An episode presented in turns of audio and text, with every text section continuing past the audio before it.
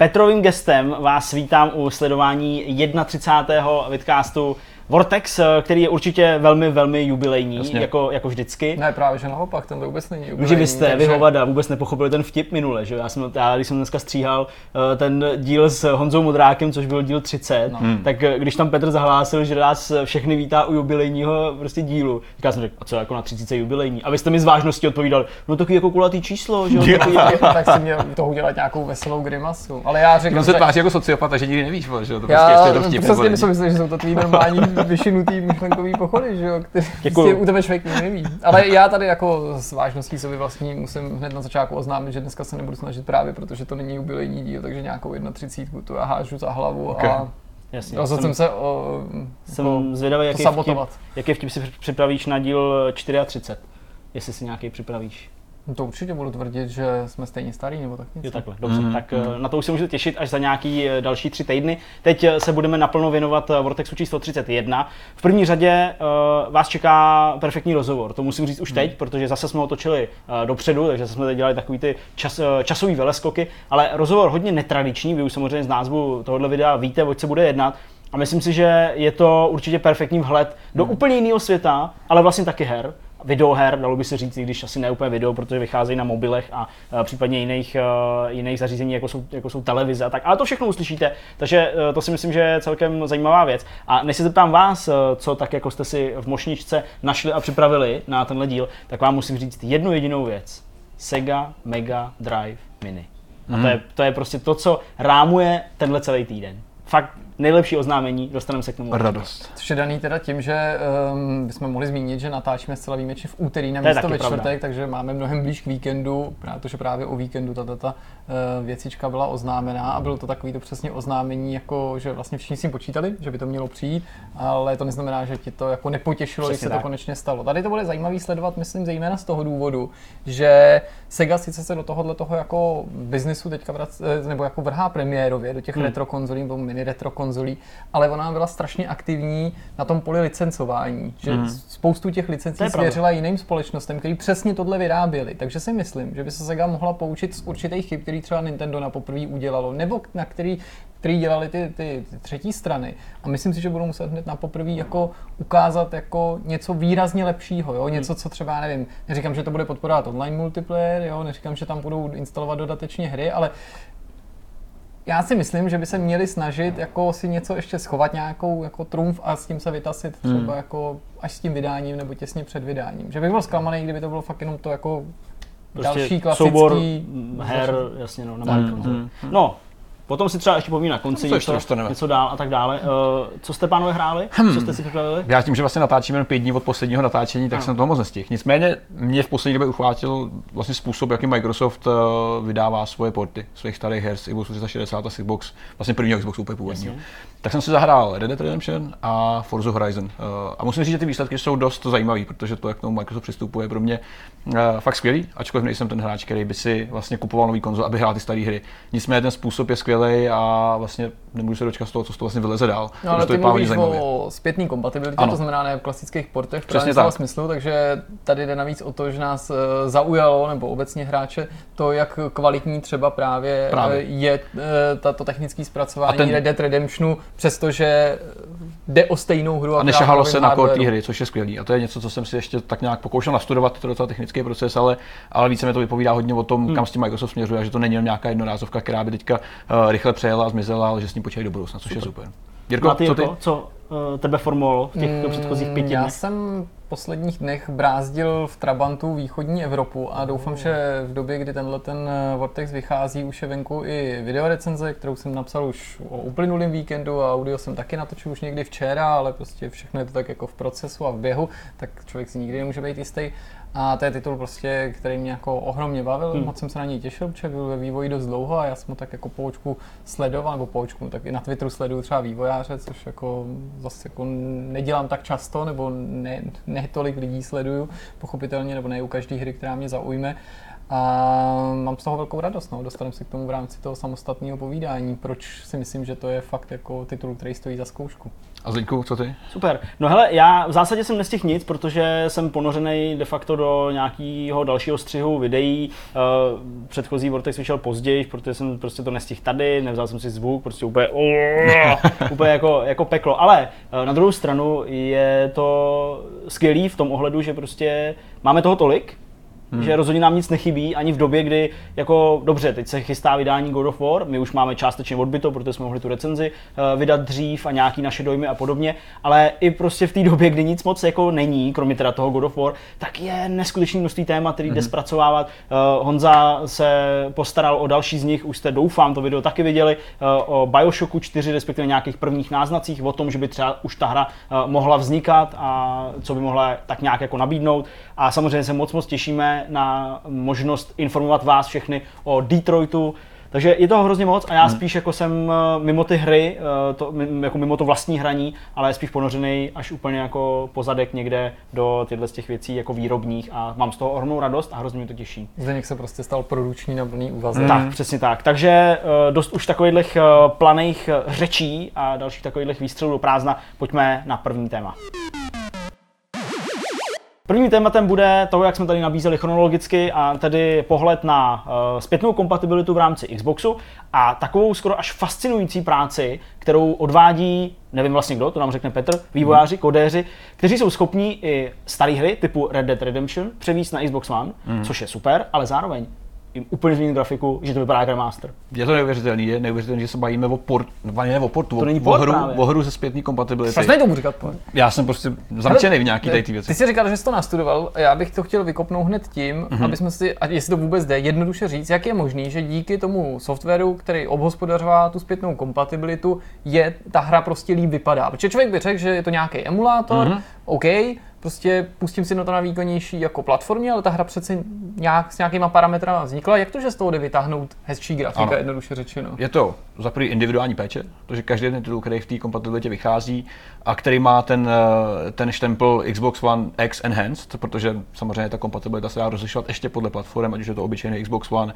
S nebo X, uh, obyčejný Xbox One, tak eh, je to právě tady ta péče podle hry a samozřejmě taky ten emulátor, který se dál rozvíjí, protože to, co, to, co právě popisovali vývojáři nebo ten tým, který byl vyhrazený přímo na, na zpětnou kompatibilitu pro Xbox One a hry, ať už z Xboxu 360 nebo z prvního Xboxu, tak eh, pořád vyvíjí tady ten emulátor, který vlastně v podstatě až do vlastně do úplně kompletní míry emuluje původní Xbox 360 eh, skrz nějaký virtuální GPU a procesor a vlastně všechny ty věci, které podporoval Xbox, tak běží právě na Xboxu One, protože procesor, architektura toho procesoru, uh, nový konzol už počítala i s tím, že bude sobě zahrnovat právě součásti, uh, které umí zpracovávat právě shadery, zvuky a a různý, různý právě práce s texturama. A to je právě to, co se děje, protože každá z těch her, která vlastně je portovaná, je dost individuálně zpracovaná. A to, že vypadají jako skvěle. Já jsem třeba hrál právě Forza Horizon, uh, hrál jsem právě Red Redemption, těch her je vlastně docela málo ještě, těch 360, kteří prošli tady tím hmm. uh, krásným revampem a když se tváří úplně jinak, je vlastně docela málo. Uh, spočítat by si vlastně na prstech uh, obou, obou rukou momentálně. Jo. Samozřejmě těch zpětně kompatibilních her je spousta, ale těch, které vypadají fakt dobře a které jsou hmm. upravený právě pro Xbox One X,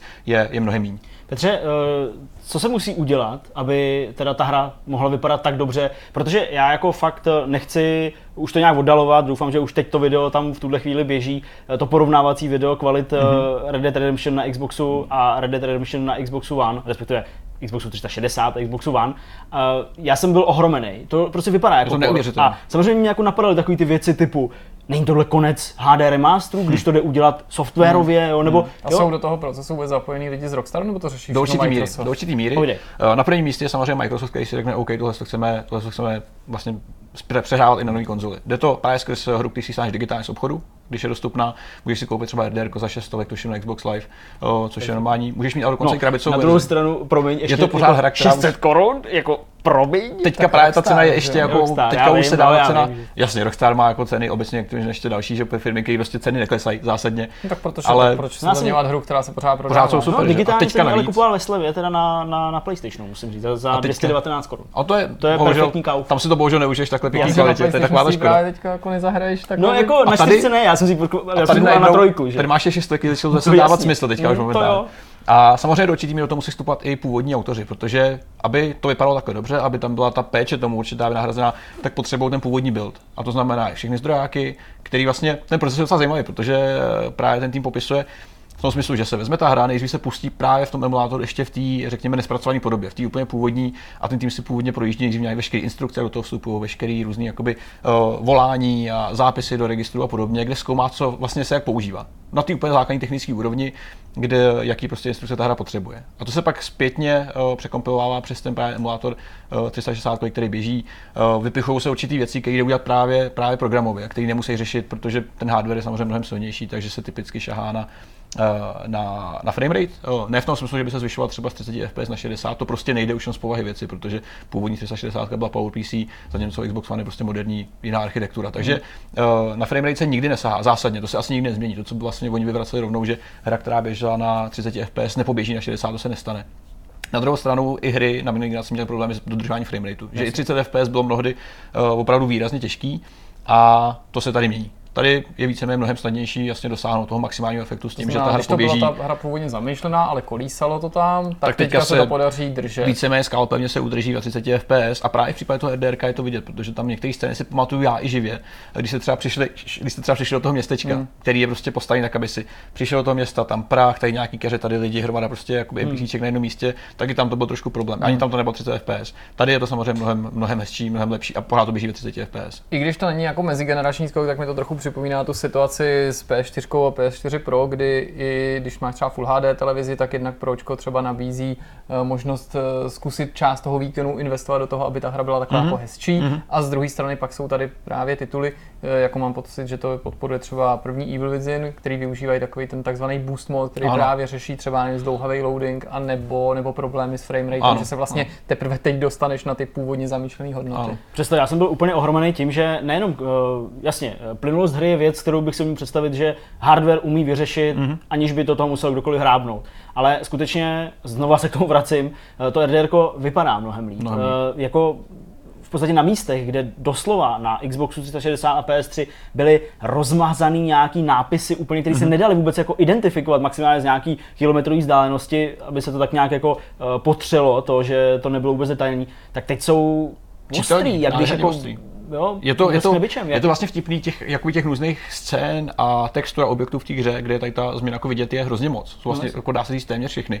Uh, jednak to je samozřejmě to rozlišení, který je prostě plný, plný 4K, uh, který je podporovaný a vlastně důležitým je tady zpracování textur, protože tím, že vlastně oni mají přístup k tomu, jak se ty textury zpracovávají, ale současně mají dispozici mnohem víc výkonu, tak uh, jde skrz různý mapy líp pracovat s tím, jak se ty textury vlastně samplou, jak se vykreslou a čistí. To, to je jedna z věcí. zdrojový materiál je třeba relativně je zpracovaný, slušný, ale jiným způsobem se ano, je prostě zpracovaný mnohem líp, než, hmm. než býval v minulosti, skrz to, že máš prostě dispozici mnohem víc uh, paměti, uh, zpracovacího výkonu a všeho. A tady to je právě znát úplně všude. Typicky, jak si právě zmiňoval Zdeňku, různý textury čitelný, uh, nebe, jak třeba vypadá skvěle hmm. nebe Federku, když se ale... na dnešní oblohu. I vyhlazování. I vyhlazování, ano. Tam je prostě spoustu nějakých takových jako věcí, které se hejbou, stromy. Ano. To jsem si vlastně jako skoro, bych řekl, jsem si všiml až teď, mm-hmm. jo, jako by v momentě, kdy teď jsem viděl to ty videa z toho, no, že to tak prokouklo, že jsem si řekl, jo, jemu se takhle hejbou, jako hejbe, hejbe nějaký ten, ten plášť, právě, jo. Právě. Tady se takhle hejbe, ty, takhle se hejbou ty stromy, jo. Úplně jsem si to jako neuvědomil.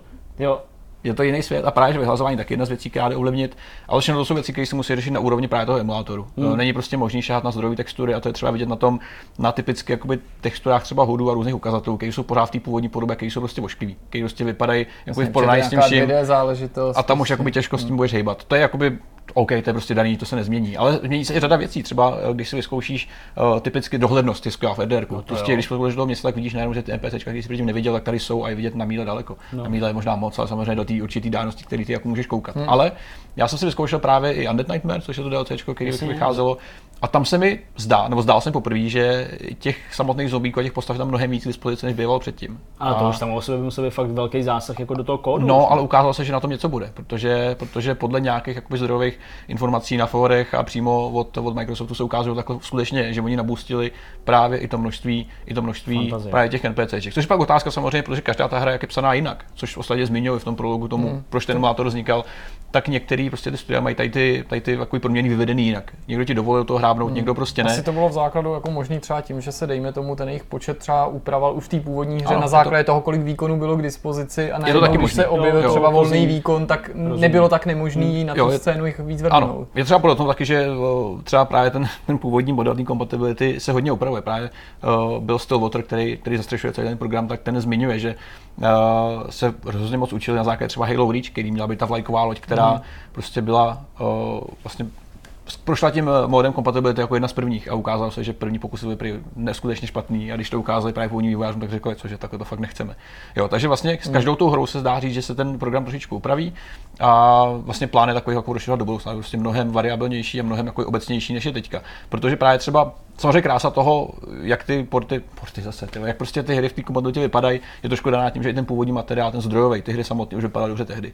Jo. Mm. NDR je jedna věc, uh, typicky, co jsem hrál, byla ta první Forza Horizon, uh, která je právě v tom původním základu už natolik dobrá, že vypadá dobře i na Xboxu 360, eh, kde vlastně, když jsem to hrál, tak mě pěsně napadalo, že to vypadá líp než věci od Milestoneu.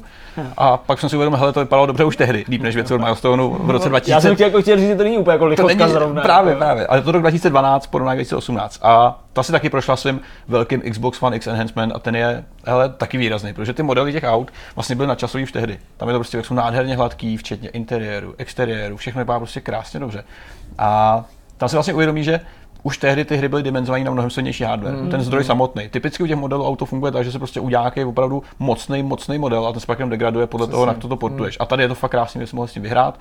Do určitý míry, jakoby samozřejmě OK, nejsou tak kvalitní jako třeba Forza 7, jako moderních Horizonkách, ale pořád vypadají neuvěřitelně dobře, včetně třeba uh, okolí tratí, prostě to prostředí samotný. OK, třeba první Forza Horizon má trošku plnou prázdnotu, když to mm. s moderníma hrama, tam prostě chybí trošku obsahu a ale to nasvícení samotné je pořád skvělý. Uh, a mně se prostě pořád nechce v těch případech věřit, že že se to prostě obejde bez nějakého zásahu do té hry samotné. To je neuvěřitelný. No tady jako museli mít velkou výhodu v tom, že to je prostě in-house first party titul, že určitě věděli, do čeho sáhnout, že prostě to bez je to hmm, prostě hmm. tvůj titul a ty znáš jeho nějaký limity a, a rezervy. Já při tom tvém povídání, nebo i při tom, co říkala Zdeně, prostě mě napadla nějaká vzpomínka, jo, kterou si chci jako oživit, protože pro mě ta, to téma té zpětné kompatibility je vlastně strašně důležitý. Hmm. Tím, že tady dlouho nefungovala v této generaci, tak jsem si jako s velkou nelibostí, ale jako zvyk na to, že to teda nemáme. Ale hmm. vždycky to pro mě u konzolí bylo důležité, vždycky jsem hrál víc na konzolích než na PC, ale nikdy jsem se nechtěl smířit s tím, že prostě tu konzoli odložím a pak už hraju na jiný a k těm hrám se nemůžu vracet. Hmm. Samozřejmě jako nejde o to, že by si tu konzoli nemohl nechat zapojenou nebo si ji nezapojil, ale víte, jak to je, prostě pak už se k tomu vracíš méně ochotně, takže jsem si vždycky chválil, když tam ta zpětná kompatibilita byla. A v těch posledních předchozích generacích to jako často fungovalo docela dobře. Že Vzpomeňte si, když se jenom porovnáváme třeba PlayStation a Xbox, jako mhm. tyhle ty dvě značky nebo tyhle ty dvě stáje, tak prostě PS1, OK. Přišla dvojka a dokonce ve své době nabídla taky možnost právě lehkého vylepšení i bez internetu a jakýchkoliv updateů, pustit si ty jedničkové hry v trochu lepší grafice. Mm-hmm. Právě to, co tam mohli pustit navíc nějaký ten, ten, ten výkon, který tam Jasně. byl extra. Přišla na trh trojka, PS3 a na začátku se zdálo být všechno v pořádku, tom smyslu, že, že ta Fetka to uměla prostě První přehrávat model, prostě, hmm. ale to taky říká, A kouká na mě to. Fed, Fed, Fed, Fed PS3, že jo. No já vím. A, ale záhy se prostě tý, ale taky výhody jenom zbavili. některá jenom revize, jakoby takhle, Fetka, ale jenom, jenom to byla ta první ty, úplně, úplně ty první. No ale jasně, každopádně pak všechny, se toho zbavili, jasně. nebo no zbavili, no prostě jako... Možná update nějaký? Ne, pak byl to hardware. Ne, to byl hardware. No, pak... protože oni do toho nedali ten Emotion Engine, což hmm. je ta technologie, která byla v PS2, že jo, ta svýho času revoluční, tak jako v PS3 byl hmm. Cell, což je vlastně to, co ty si taky nakous, že vlastně problém u té kompatibility těch konzolí je často nejen neochota těch firm, ale to, že se mění ta hmm. architektura. Hmm. Na druhé straně, na 360 ne všechny hry z původního Xboxu běžely, ale tam se to snažili taky jako ano. poměrně rozšiřovat to portfolio. A musím říct, že teďka prostě, co se objevila ta nová generace, tak já byl jako zpočátku ten jako hodně rozladěný, jo, prostě zklamaný, prostě hmm. Eh, Sony na to naprosto rezignovala, posléze představila službu PlayStation Now, kterou se to snaží zalepit, ale z mnoha důvodů, kterým jsme tady popisovali, prostě to pro mě není jako adekvátní hmm. náhrada. Je tam uh, hrozný lak, já to prostě zkoušel několikrát na PC, hmm. je, stojí, jako stojí to asi 600 korun, hmm jo, měsíčně, možná už teďka jako zlevnili, ale v tu, tu chvíli jsem chtěl zkoušet, nebo možná 500, já nevím, ale jako relativně dost peněz jsem si říkal a jako vzhledem k tomu, že tady nejsou servery, tak jsem jako zkoušel jako jak to hmm. funguje. Hmm. Funguje, ale jako je to zoufalo. Nic ale prostě, je, hele, jako mě i teďka se mi stane, že mi doma vypadne internet, no, nebo tohle. Já prostě nechci, aby to bylo na té online konektivitě závislý. Jo. Hmm. Jinak, než že si tu hru stáhnu a to. No, no ale a... tak to je v zásadě ale celý PlayStation, že jo? Když ti vypadne internet, tak si nezahraješ nic na PlayStation. Zahraju? Jo, ale musí to být vlastně tvoje domácí konzole. Musí to být home konzole. Jo, jasně, jasně, jo. Na svém účtu, když ho máš hmm, jako home konzole, tak jo. No a chci tím eh, se dostat k tomu, že to byl ten rok, kdy jsme se Zdeňkem byli prvně společně na E3 v Los Angeles, kde se to oznámilo, ta zpětná kompatibilita. Přesně takhle jsme se tam drželi prostě za kolínka. A já jsem z toho byl nadšený. To byl jeden z, jako, z velký svět, velmi světlých momentů pro mě během té konference. Právě vůbec už mi nešlo o to, že zpětná kompatibilita je to držení, že ten kontakt teplo lidský a tak, tady se nám začíná řídit jako dolů přijímač. to trochu jenom mu tak jako pomož, je to sice jako, jako nestandardní obsah, ale když vidím, jak tam byl jako takový jako No nenech se vůbec vykolejit. Jako, prostě jo, bungee jump, tam podniknul přijímač na kabelu. No, já si pamatuju, že jsem byl nadšený a vylezli jsme z toho no, to bagatelizujete. Já to jsou ty ruce a tady Vyšli jsme z toho, z toho sálu, kde se to oznamovalo a kde se ta prezentace konala celá. A bavili jsme se v hloučku českých novinářů a jeden z nich prones jako větu, což pro mě tehdy bylo úplně nepochopitelné, gimmick. To je gimmick. Prostě to je úplně k ničemu. To už nikdo nechce. Na to, že já jsem právě říkal, to je velký, tohle může úplně ne jako všechno změnit, ale tohle může být jeden z těch věcí, která hmm. Microsoftu pomůže zase PlayStation dohnat, protože vzpomeňte si, to bylo přesně v té době, kdy to vypadalo, že ten Xbox je hodně jako ztrácí. Hmm, z... tak ono celý oznámení Xbox One X vypadalo jako věc, která je jako hodně zoufalá ve smyslu toho, že chtěli jako říct, ale my jsme tady taky máme lepší konzoli, než má PlayStation 4. Ale máš pravdu, přesně tohle je ono. No, no a je, to, my jsme, jako, bylo tam prostě spor o to, jestli to něco změní nebo nezmění. A samozřejmě pravdou bylo, nebo, nebo částečně se musel dát zapravdu odpůrcům toho, že to něco znamená, když hmm. poukazovali na to, že se na tom zřejmě nebudou dát moc vydělat velký prachy. Hmm. Protože spoustu těch her už je prodaných a budou si chtít zahrát lidi, co už tu hru mají a ty do toho musíš investovat prachy do vývoje, ale oni, jako mysleno do vývoje té zpětní kompatibility, ale oni ti už znova nezaplatí. A jasně, můžeš ty hry prodávat znovu, ale to výjima titulů právě jako Red Dead Redemption stejně nevypadá jako, že by bylo hmm. velký rito a naopak Microsoft bylo znát, že je tam velký tlak, že nejdřív to byly ty 360 tituly, pak se strašně dlouho pokoušel i o tituly pro původní Xbox, ani to neslibovali, že dlouho říkali, hele, my prostě bychom to chtěli, ale vůbec nevíme, jestli hmm. se to někdy podaří. Tak já vlastně jsem jenom chtěl říct, že mám obrovskou radost, že to dělají, že se to podařilo. Mám pocit, že jako je to z jejich eh, strany i výraz určitého fanouškovství, že tohle nevěřím, že to je pro ně rentabilní, mm. nebo že nárazově se objeví věci právě Možná. jako u toho Red Dead Redemptionu, který se mm. jim jako vyplatil, že je to spíš jako o image a o marketingu. Určitý míru, určitě. A, ale je to strašně dobře, protože samozřejmě emulátory jsme si určitě zvykli všichni používat jako na PC nebo obecně na počítači, kde díky nim můžeme hrát prostě tituly, které by nám byly dávno zapovězený právě skrz různou technologickou, hmm. softwarovou, hardwarovou bariéru. A je teda skvělý, že už to není jenom navíc i na té konzoli jenom o tom ten titul v nějaký mm, podobě vůbec rozchodit, ale že se do té do, do, toho, do těch konzolových emulace dostává i něco z něco toho, navíc, co, takový, co právě jsme zvyklí z těch tisíčkových, že můžeš právě zvednout rozlišení, nějaký prostě jiný obrazový mod, no prostě, hmm, hmm. že to vypadá líp ve výsledku. A podle toho, podle toho kódu a směřování Microsoftu se zdá, že tady to bude i do budoucna na další platformy dostupný, že to hmm. není jen jako jednorázový výstřel, ale že to je něco, co by chtěli dál rozvíjet. Uh, samozřejmě už jakoby nad rámec třeba Xboxu One a dál ještě, co se bude dít, že jo, to je otázka, ale, ale je to dost pravděpodobný. Plus uh, uh, vlastně dobrý je, že ty hry teďka začnou přibývat z PS 360 třeba i v těch uh, programech, jako jsou nějaký Xbox Game Pass a podobně. Že? Teďka ty vlastně můžeš přikrmat tu svoji knihovnu jakoby novýma hrama, který samozřejmě ale uh, mají zase něco navíc. No a navíc všechno, co vychází v Game with, Games with Gold, je automaticky dneska už kompatibilní. Ještě navíc kompatibilní. Takže jakoby tady, to, tady to je skvělý jakoby business model nebo jako doplněk business modelu, který, který může fungovat velmi dobře. A dneska máte skvělou, hele, můžete si tady ty hry užít, které vypadají takové jako RDR, Forza Horizon, budou přicházet další. Ty hry se dají koupit dneska v krámech, v bazarech za tři stovky třeba max. No, nemusíte, se, nemusíte se jakoby nějak ani, ani jako ostíchat, protože to jsou hry, které už jako vyšly dávno, už Ale chce platit a, prostě, a jsou dostupný. Prostě smysl, že? A č, jak jsme se bavili, RDR vypadá tak dobře, že si ho užijete jako novou hru, není potřeba se vůbec jako brát v potaz, že to vyšlo na minulou generaci konzolí, protože to vypadá fakt, fakt dobře. Jo, a pak tady právě ještě ta vlna těch her, které vychází z prvního Xboxu. A jedna z těch prvních teďka bude obsahovat, že třeba Morrowind, který je pro mě úplně jako v rámci kompatibility jako skvělá věc, to si prostě musí každý užít. Takže já si myslím, že tady to je skvělý výstřelek, je to prostě po dlouhé době Uh, něco, co mě fakt baví, protože jak jsem říkal, nejsem člověk, který by si kupoval kvůli starým hrám nový konzole a podobně, ale tady to je prostě fakt dobrý, protože k tomu máš i něco navíc. Uh, ta emulace funguje skvěle, na těch titulech, které jsme měli možnost vyzkoušet. A myslím si, že s tím, jak se bude celý ten proces zlepšovat jenom v budoucnu, tak to bude ještě lepší. A za zlomek peněz můžete prostě mít spoustu muziky, takže já jsem jenom pro a myslím, že se ještě o nějakých hrách budeme určitě povídat. Tak tolik eh, ke zpětné kompatibilitě a vylepšeným hrám, které kdysi vypadaly nějak a teď vypadají ještě lépe. A budeme si povídat o tom, co říkal Jirka v úvodu, a to je hra, která se jmenuje Jalopy, to říkám mm, dobře správně, jo. vyslovuju teda. Eh, já jsem tuhle tu hru, která No, to nám ty řekneš, o čem je. Tak eh, já jsem ji zkoušel kdysi, kdysi dávno. By tak dva, tři roky, kdy Možná byla k dispozici takový jakoby testovací build, ještě to nebyl ani early access, ale jako opravdu free věc, která se pohybovala na těch specializovaných vývojářských komunitních hmm. fórech.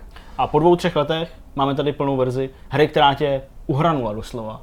Do to, hmm. Možná i do takové míry, to už možná pak budeš moci asi prozradit, co splánoval, vzhledem k tomu, že to nevyšlo, ale, ale jako, já jsem byl jako velmi překvapený tím, jak Jirka jako entuziasticky, to je to slovo, o tom mluvil a jako co měl v plánu. Takže Já jsem si počít to. Eh, pod dojmem toho hraní Trabanta a myslel jsem si, že právě nějaký povídání o, mm. o žalobě bychom mohli natočit v Trabantu, protože je to hra, ve který jezdíš Trabantem, ačkoliv se nemenuje Trabant, to auto jmenuje se Laika, což je samozřejmě daný licencí, tak ne, že je to auto, který je Trabantu podobný, je to Trabant, dokonce i ten logo, ačkoliv se tam píše Laika a ne Trabant, mm. je, má stejný font a ten logotyp a vlastně veškerá ta estetika je stejná. Tu hru vyvinul v podstatě jediný člověk, samozřejmě s nějakou pomocí, jak to dneska bývá, že jo, například co se týče hudby a tak dále. Eh, získal podporu normální vydavatelské společnosti Excalibur Games, to samozřejmě není velký vydavatel, ale je to, že jsem měl možnost někým zaštítit, což tak dlouho hmm. v průběhu toho vývoje nevypadalo, protože pro nás to mělo zvláštní jako kouzlo, ke kterému se dostaneme, myslím pro nás tady ve východní Evropě, ale jinak to byla na první pohled jedna hra z mnoha, jo, takže já, jak jsem toho výváře sledoval, jak jsem říkal už v úvodu, tak vím, že jako on zpočátku neměl jako žádný výraznější ohlas. Jo, když to někdo už viděl, tak se tomu to třeba líbilo, ale mu se podstatě nedařilo až na nějaký nárazové věci probívat do mainstreamových médií. Úplně na začátku někdy kolem roku 2016, když on to vyvíjel už jako od roku 2014, ale 2016 se to tak jako dostalo na veřejnost. O tom sice napsal třeba jen PC Gamer nebo Rock Paper Shotgun, ale znáte, jak to je. Byla to mm. prostě jedna z tisíce novinek, která mm. prostě tam vychází prostě mm. v průběhu mm. roku. Dobrá, ty jsi mluvil o tom, že v té hře jezdíme lajkou, lomeno Trabantem a že je to hodně zajímavý pro nás tady u nás ve východní Evropě. Mm. Dobře, čím? A proč? Tím, že ta hra je zasazená do roku 1990, mm-hmm. těsně po... Mm, revoluci tady? Po revoluci nejen tady, ale nejen i v dalších zemích východního bloku, prostě po mm, jako pádu berlínský zdi a železní opony a tak dál.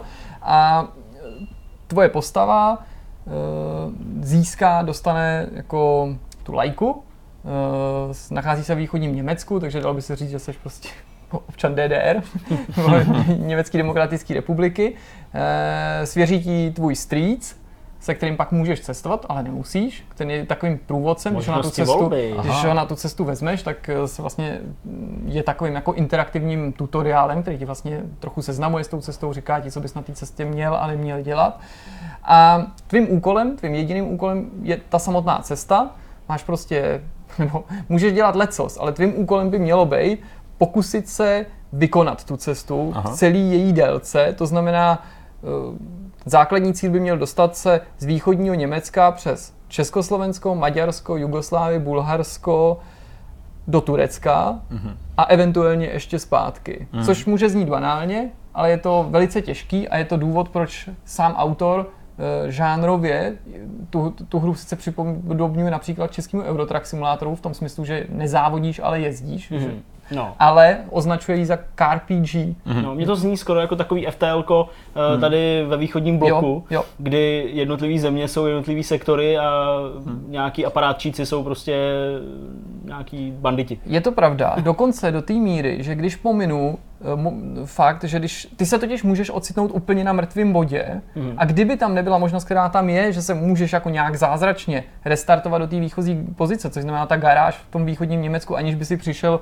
o všechno to, co si nazbíral, mm.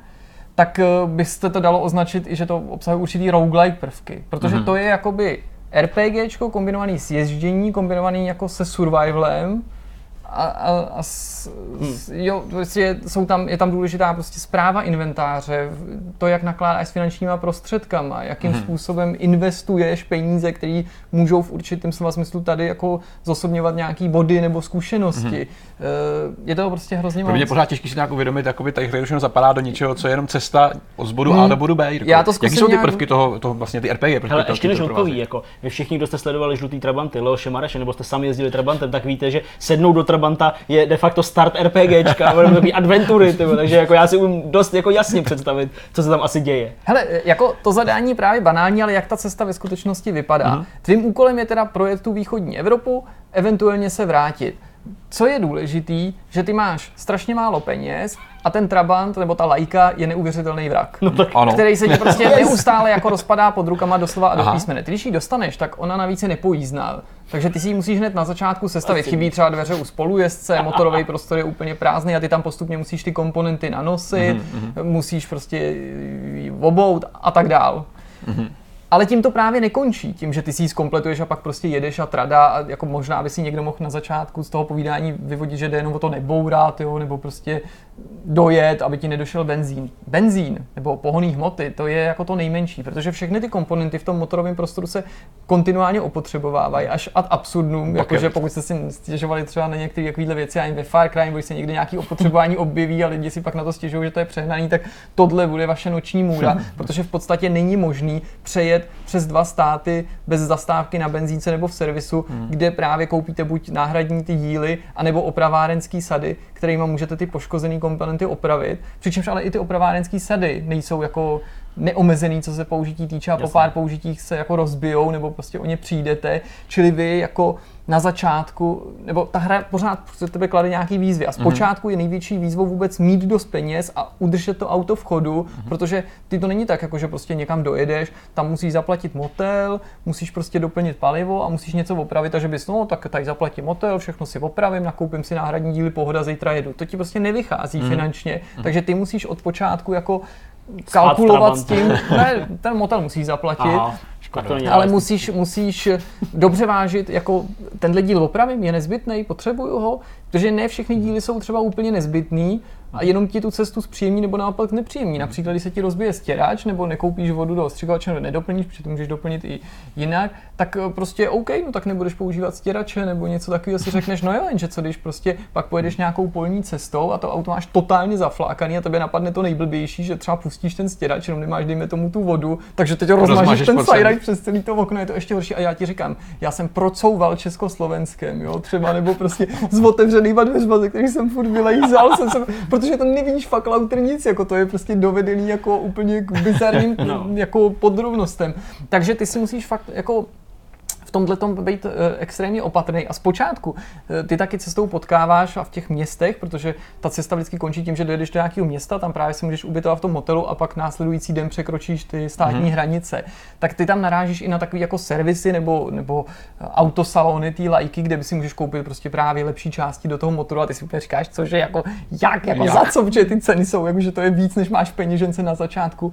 A to je další věc, protože tam je na to napojený i business model a obchodování, protože ty cestou jednak potkáváš vraky jiných like, který můžeš vybrakovat a vzít si z nich to lepší, anebo to eventuálně prodat, ale narážíš taky na zboží, mm-hmm. na různé produkty, jako jsou prostě léky, alkohol a cigarety a to můžeš vzít a odvíz to někam. A odvíz a někde to prodat. A nebo převíz přes hranice a můžeš to propašovat, což ale může být nebezpečný, protože ne všechno se ve všech zemích může převážet. A na státní hranici pak vidíš prostě, co je tam třeba ilegální aha, aha. a musíš samozřejmě trochu přemýšlet, jakože když si auto narveš nítěma, tak jako fajn, ale jako lepší je tam narvat cigára. Protože Říkáš ten, droga mítě? protože ten kufr toho auta, ten zavazadlový prostor, je neuvěřitelně maličký a prostě nutí tě to fakt jako pochybovat o všem. Takže pak se dostaneš zase do fáze, kdy jako máš peníze, protože si právě někdy něco rozebral, koupil si spáčidlo, tím se dostaneš ještě do lepší beden, teď se ti tam ty vína ani nevejdou někde v bulharských horách, tak si říkáš, já jsem já mám takový vína, takových peněz a jedeš a teď ti to dojde prostě, že najednou nemáš žádnou opravárenskou sadu, takže máš naditou peněženku, plnou vín prostě, ale žádná opravárenská sada. Ty si říkáš, No jo, no, ona vlastně tam nebyla v té Jugošce, když jsem tam končil. No, tak to bude zajímavý. Takže teď se jako snažíš to moc nehuntovat, někam jako dojet. Teď samozřejmě v tom Bulharsku, prostě v těch kopcích, tam jedeš ty serpentíny, nesmíš to nikde ani ťuknout, protože to všechno prostě je jako křehký, je křehký a zhoršuje hmm. to tu kondici. A teď si říkáš, Ježíš, něco se vysype, něco se vysype. No tak ať se vysype něco, co nepotřebuješ úplně k té cestě, přičemž ono je to tak vychytaný, že třeba poškození, anebo to, jakým způsobem pracuje s tím palivem, může třeba ještě zhoršit to opotřebování, mm-hmm. nebo naopak si zhorší výkon. A ty si říkáš, no tak ten výkon, tak to by nemuselo vadit, protože samozřejmě eh, pokud teda tam měli, nebo se zajímáte o auta, tak vám asi e, bude povědomí, že on používá dvoutaktní motor a ty musíš míchat benzín s olejem, s olejem mm. přímo mm. do té nádrže a zase na té směsi a na tom poměru záleží. Buď je málo obohacená nebo moc, mm. takže zase buď se ti to opotřebovává, mm, nebo ten výkon ztrácíš. No takže teď jedu těma serpentínama v tom Bulharsku, prostě ježiš, ne, to tam nedojede, teď potkáváš jednu bednu za druhou, najednou všude to zboží, to nemá smysl ani zastavat, to vypnu, to nenahodím, prostě úplně jako to vidíš, prostě to začínáš kytat zase, tak jedem, jedem prostě teď všude ty vraky, prostě tady za chvíli budu stát a prostě nikdo mě nezachrání, nikdo mi nepomůže. No a najednou v dálce, Najednou. benzínka tam svítí a ty, ty už víš, že to vyjde, jo? že i kdyby to kleklo před tou benzínkou, že to dojdeš. A kámo, já jsem docházel vzdálenosti, že jdeš někam do, do nikam, protože nejedna v každý té jako trase nějaká jako benzínka cestou je, že Si vzpomeňte, kolik bylo benzínek v roce 89 ještě na D1, I že v Německu, že jo, prostě další benzínka 80 km. Hmm. Že, Takže to vidím, jo, tam prostě v pozadí se rýsuje takový to pověstný bulharský socialistický betonový UFO, tak tam k tomu jdu tak super. Ne, ani to nekleklo, dojel jsem, prostě vystoupím, no. Prostě nikdy jsem nebyl tak rád, u tebe má benzínko, vykopnu ty dveře s tou naditou peněženkou, se koupím tu opravárenskou sadu, protože tam si nemůžeš samozřejmě na benzínce koupit motor nebo karburátor. Jasně, jasně. Tak to tam projdu ty regály. Žádná opravárenská sadu. Plánované hospodářství opět selhává. A jak to, že tady nemáte tu opravárenskou sadu? Ne, to není možný prostě. Já se to... No a takové věci se ti prostě stávají pořád. Třeba jinde mi došel benzín, takový detail, prostě samozřejmě takový to klasický jako benzínka, hm, jedu. O dvě minuty později. Aha, co se jsem zastavil? Aha, benzín. No, no. Tak naštěstí jsem v autě měl kanistru Aha. A šel jsi. Tak jsem šel prostě, do, došel jsem s tím kanistrem prostě někam hmm. do kelu. Tam jsem si to jako natočil na té benzínce, jdu do toho krámku. Zjistil jsi, že nemáš peníze. Máš já mám peněženku, nechal jsem ten moment, co uděláš? Peněženku v utečeš a máš Takže jsem to tam nechal, že jo, šel jsem prostě zpátky prostě pro tu peněženku. Takže a nebo, jsi bez kanistru a ještě... Nebo jsem prostě dojel do Dubrovníku, do motelu, taky to bylo takový jako napínavý, jsem tady, je to dobrý, všechno dobře dopadlo vezmu si jenom peněženku z kaslíku, to je místo, kde vždycky je. Vždycky. Jo, dokonce když ji zahodíš na zemi, tak to je jediná pomůcka, jinak je tam všechno takový, že si to můžeš lehce pokazit, tak ta se jako transportuje do toho kaslíku. Jo? Ta nikdy jinde ne, nebyla do té doby. Kde je ta peněženka? Najednou tam byl jenom ten pas, nebo ty pasy tebe a toho tvýho strejce. Co? To je zase nějaký glitch, protože ta hra je plná jako bugů, prostě prší tam v motelu, prší no, prostě v tunelu. No, no. Kde ta peněženka je, to tak escape, vrátit, protože občas jako za něco takhle ztratí. To není možný, ta peněženka, když bych ji zahodil kvéčkem, co nám zahazuje, tak se přece tam odletí. Ta ona určitě neodletěla, to byla zase nějaký blbej tak teď prostě dozadu do toho auta všechny ty krámy z toho vyhazu. Peněženka tam mezi prostě cigára a někde uložená. Takže prostě takovýhle, Hele, takovýhle zážitky, no. Hele, uh, jako zní to, zní to perfektně, diváci už určitě viděli celou řadu uh, záběrů z té hry, takže už si umí představit i jak ta hra vypadá. K tomu se dostaneme za krátkou chvilku. Mě ale zajímá to, že uh, je tam to Československo, my jsme se o tom bavili.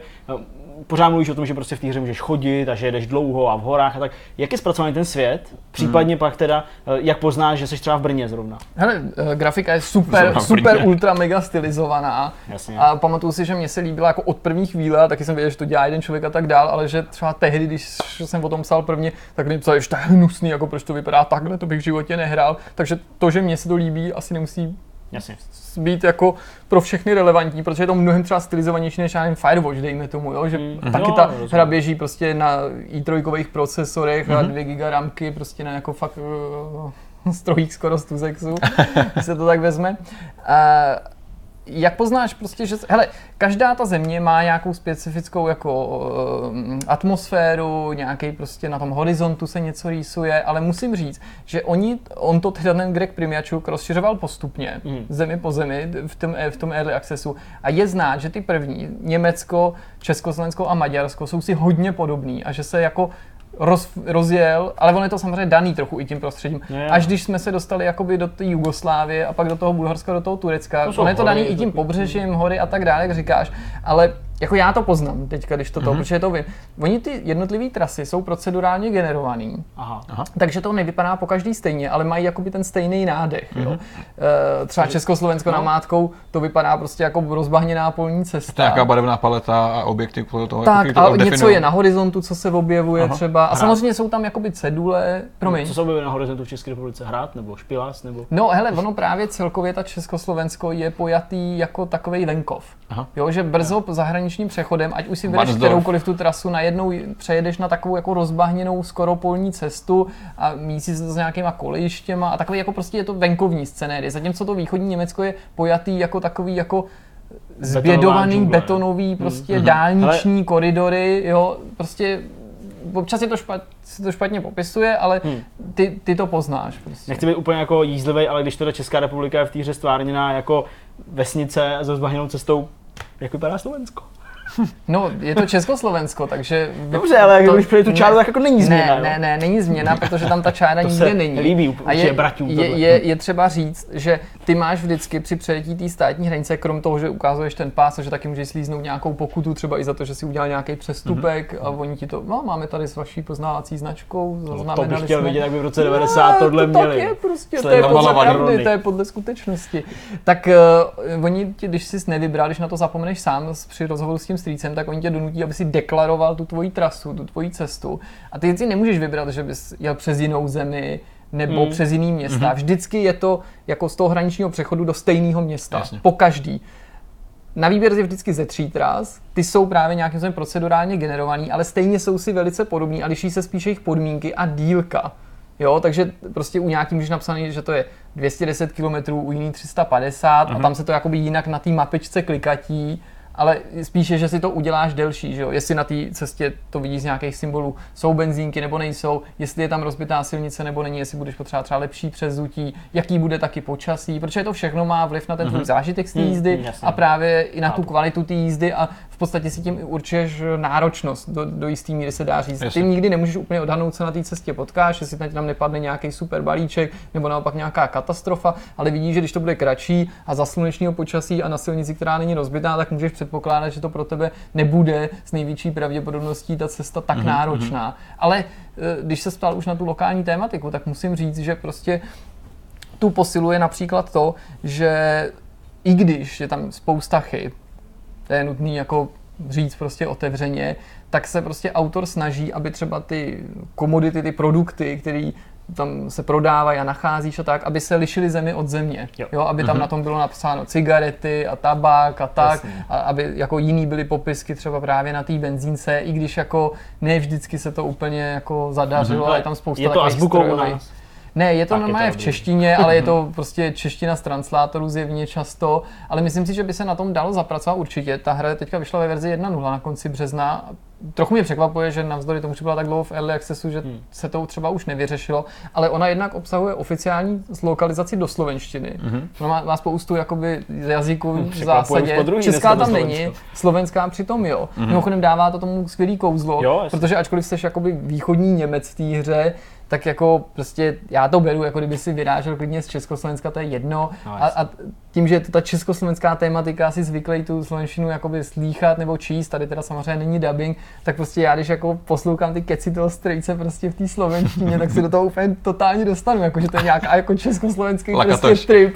To, to, to, to, mi prostě přijde strašně legračně. A tam jsou teda, musím říct, taky chyby, ale oceňuju tu snahu a myslím si, že by se to mohlo hmm. zlepšit. Právě, že hmm. jednak ta, eh, ty lokalizace ještě určitě budou přibývat. Myslím si, že by se ty chyby, které v té lokalizaci jsou, se mohly opravit a i právě některé ty názvy těch produktů, že určitě na základě toho zpětný vazby hmm. je autor toho ještě promítne. A věřím, že ta hra u nás zpětnou vazbu bude mít, protože je zjevně cílená především, nebo ne především, už je kde kdo, ale zvláštní potěchu si myslím, že z ní budou mít hráči, kteří jako náleží do východní Evropy, střední a východní Evropy a mají nějaký vztah Eh, třeba vzhledem ke svému stáří nebo rodině a tak k, k tomu, tomu tématu. Dobrá, já myslím, že jako doplněk k, k videorecenzi, kterou se připravoval v pondělí, abyste aspoň byli částečně ukotvený a která by teda měla výjít uh, někdy, uh, ještě předtím, než vyjde tenhle Vortex, tak si myslím, že to poslouží úplně skvěle.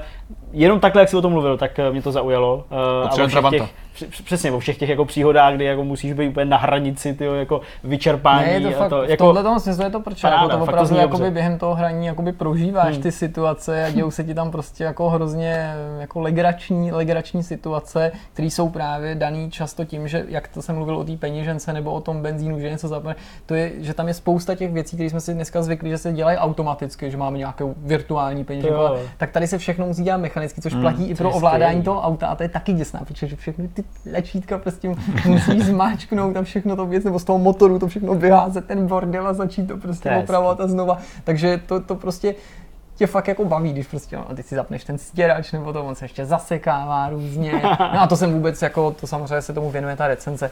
Nezmínil to, že jsou tam teda pak ty upgrady, že to můžeš výrazně Aha, vylepšovat to auto a hmm, ještě spousta okay. nějakých pikošek, který tam jsem se pokusil vyjmenovat. No super, já myslím, že opravdu jako zážitek, doufám, že i vás bavil povídání o hře, která asi neaspiruje na to, aby se stala nejhezčí a nejobletovanější hrou. Ne, určitě všech, je to právě ale, opak mainstreamového titulu. Ale má to, eh, jak vidíte, své kouzlo, své čaro, abych teda zůstal uh, ve slovenštině a a tak, no dobrý, tak jdeme na rozhovor, pokračujeme dál v tom Počkej, ještě poslední Řekni věc, poslední úplně věc. poslední věc. Jakože, jakkoliv jsem se zmínil o tom, že tam někde se dopouští ten autor chyb právě v tom překladu, tak je ale vidět, že už to jméno Greg Primiačuk, že prostě to není tématika, která je mu vzdálená. On v některých věcech jako Eh, předvede větší smysl pro třeba ten historický detail, než by si čekal a to mě prostě pobavilo, kdy když jdeš hned na začátku z toho východního Německa, tak ten chlap ti říká, no teďka ten strýc, jo, prostě, tak te, teraz, v mém případě, teraz choď eh, na, na Drážďany, jo, prostě, teraz choď na Drážďany a prostě nic, a jakože si to zaučíš a pak za chvíli začne jako už nebo pokoušet o, o slovenštinu. Mm, prostě pojedeme do Československé socialistické republiky. Vlastně ne, počkej, no už to není Československá socialistická republika, oni se teďka přejmenovali, jak se vlastně jmenujou. A teď se blížíš na ty hranice a tam je to ČSFR obrovský a potom máme pravda vítězí a takový to prostě, ale jo, jo, ČSFR, no, prostě ČSFR, jsme jsou no, prostě. tak to je vtipný. Dobrý, tak jo, tak uh, teď už na ten rozhovor. Jak jsem si byl na začátku, dnešní rozhovor bude trošku netradiční, protože se zaměříme na výukové aplikace. Vyskočíme z těch tradičních herních, herních sfér mainstreamu, který známe, protože já jsem navštívil Martin Schejbal ze společnosti Lipa Learning, která dělá výukové aplikace. Martin, díky, že jsi dorazil. Ahoj, děkuji za pozvání. Martin, já bych rád představil Lipu jako takovou, protože už je to společnost, která je tady s náma 6 let a už si něco zažila, už se rozrostla. Nicméně, já bych tady to nechal na tobě, protože ty jsi ten nejpovolanější, jakož pracuješ jako CEO v Lipě. Představ nám, co vlastně Lipa dělá a kde jste teďka. Eh, Lipa si prošla dlouhodobým vývojem, jak už jsi zmiňoval, nicméně eh, neradi jsme nazýváni herní vývojáři jako takový, protože jsme vývojáři celého vzdělávacího systému pro předškolní děti eh, skrze mobilní device a moderní technologie. Takže vlastně nás zajímá cokoliv, co se týká moderních technologií a rozvoji, rozvoje předškolních dětí. A na začátku jsme začali dělat vyloženě vzdělávací hry, později jsme přidávali a přidávali na tom vzdělávání jako takovým. Mm. Vlastně jsme ehm, přišli i s unikátní sestavou eh, vzdělávacích osnov ehm, a holistickým přístupem ke vzdělávání a rozvoji předškolních dětí. A eh, v tuhle chvíli jsme se dostali i do, řekněme, nového mm, souboru produktů, který je částečně pro děti, částečně pro rodiče, částečně pro učitele a e, dohromady to dává takový jeden zajímavý celek. Mm-hmm. Aniž bych to myslel nějak pejorativně, tak je jasný, že ten obor, ve kterém se pohybuješ a pohybujete, je trochu podrozlišovací schopnost našich běžných diváků. E, já jsem byl třeba překvapený, když jsem se díval do vašeho portfolia, kolik titulů máte za sebou a myslím si, že by to překvapilo právě i leckoho z, z lidí, kteří se na nás teďka dívají. Můžeš e, o tom povědět víc, jak široký právě to mm-hmm. vaše portfolio je? Uh, možná začnu s tím, že teda děláme uh, mobilní apky, uh, děláme je na iOS, na Android, na Amazon, na Windows, i když ty poslední dvě změnovaný už jsme trošku potlačili, protože tam ta stahovanost není tak moc velká.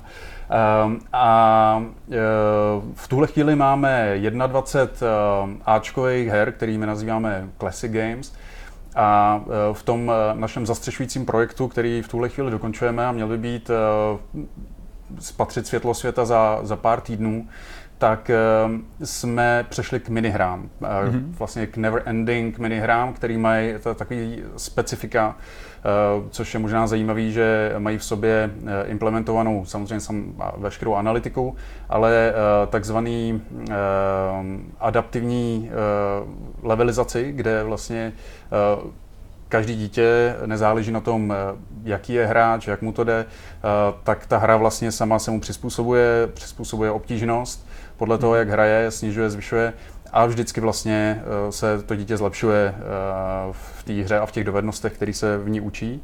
A zároveň z toho my vytahujeme i eh, informace pro rodiče a učitele, kterým pak posíláme notifikacemi, e-mailem a tak dále. Mm. A tak dále v rámci nějakých reportů. Mm-hmm. Martine, děti jsou celkem cílová jakoby zajímavá skupina, zvlášť takhle, zvlášť takhle mladí děti. Já vím, že ty jsi nebyl v Lipě od samého začátku, nicméně ty jsem zhruba po rok po tom, co, co firma vznikla. Od té doby se samozřejmě řada věcí změnila. Jak se věci vyvíjely právě k přístupu k těm k dětem a právě k jakoby, součástí těch, těch rodičů toho, toho celého systému? Mm-hmm.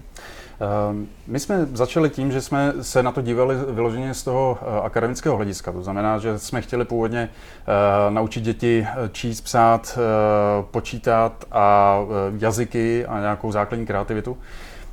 Nicméně nám to přišlo, že zaprvé to dělá víc firm, hmm.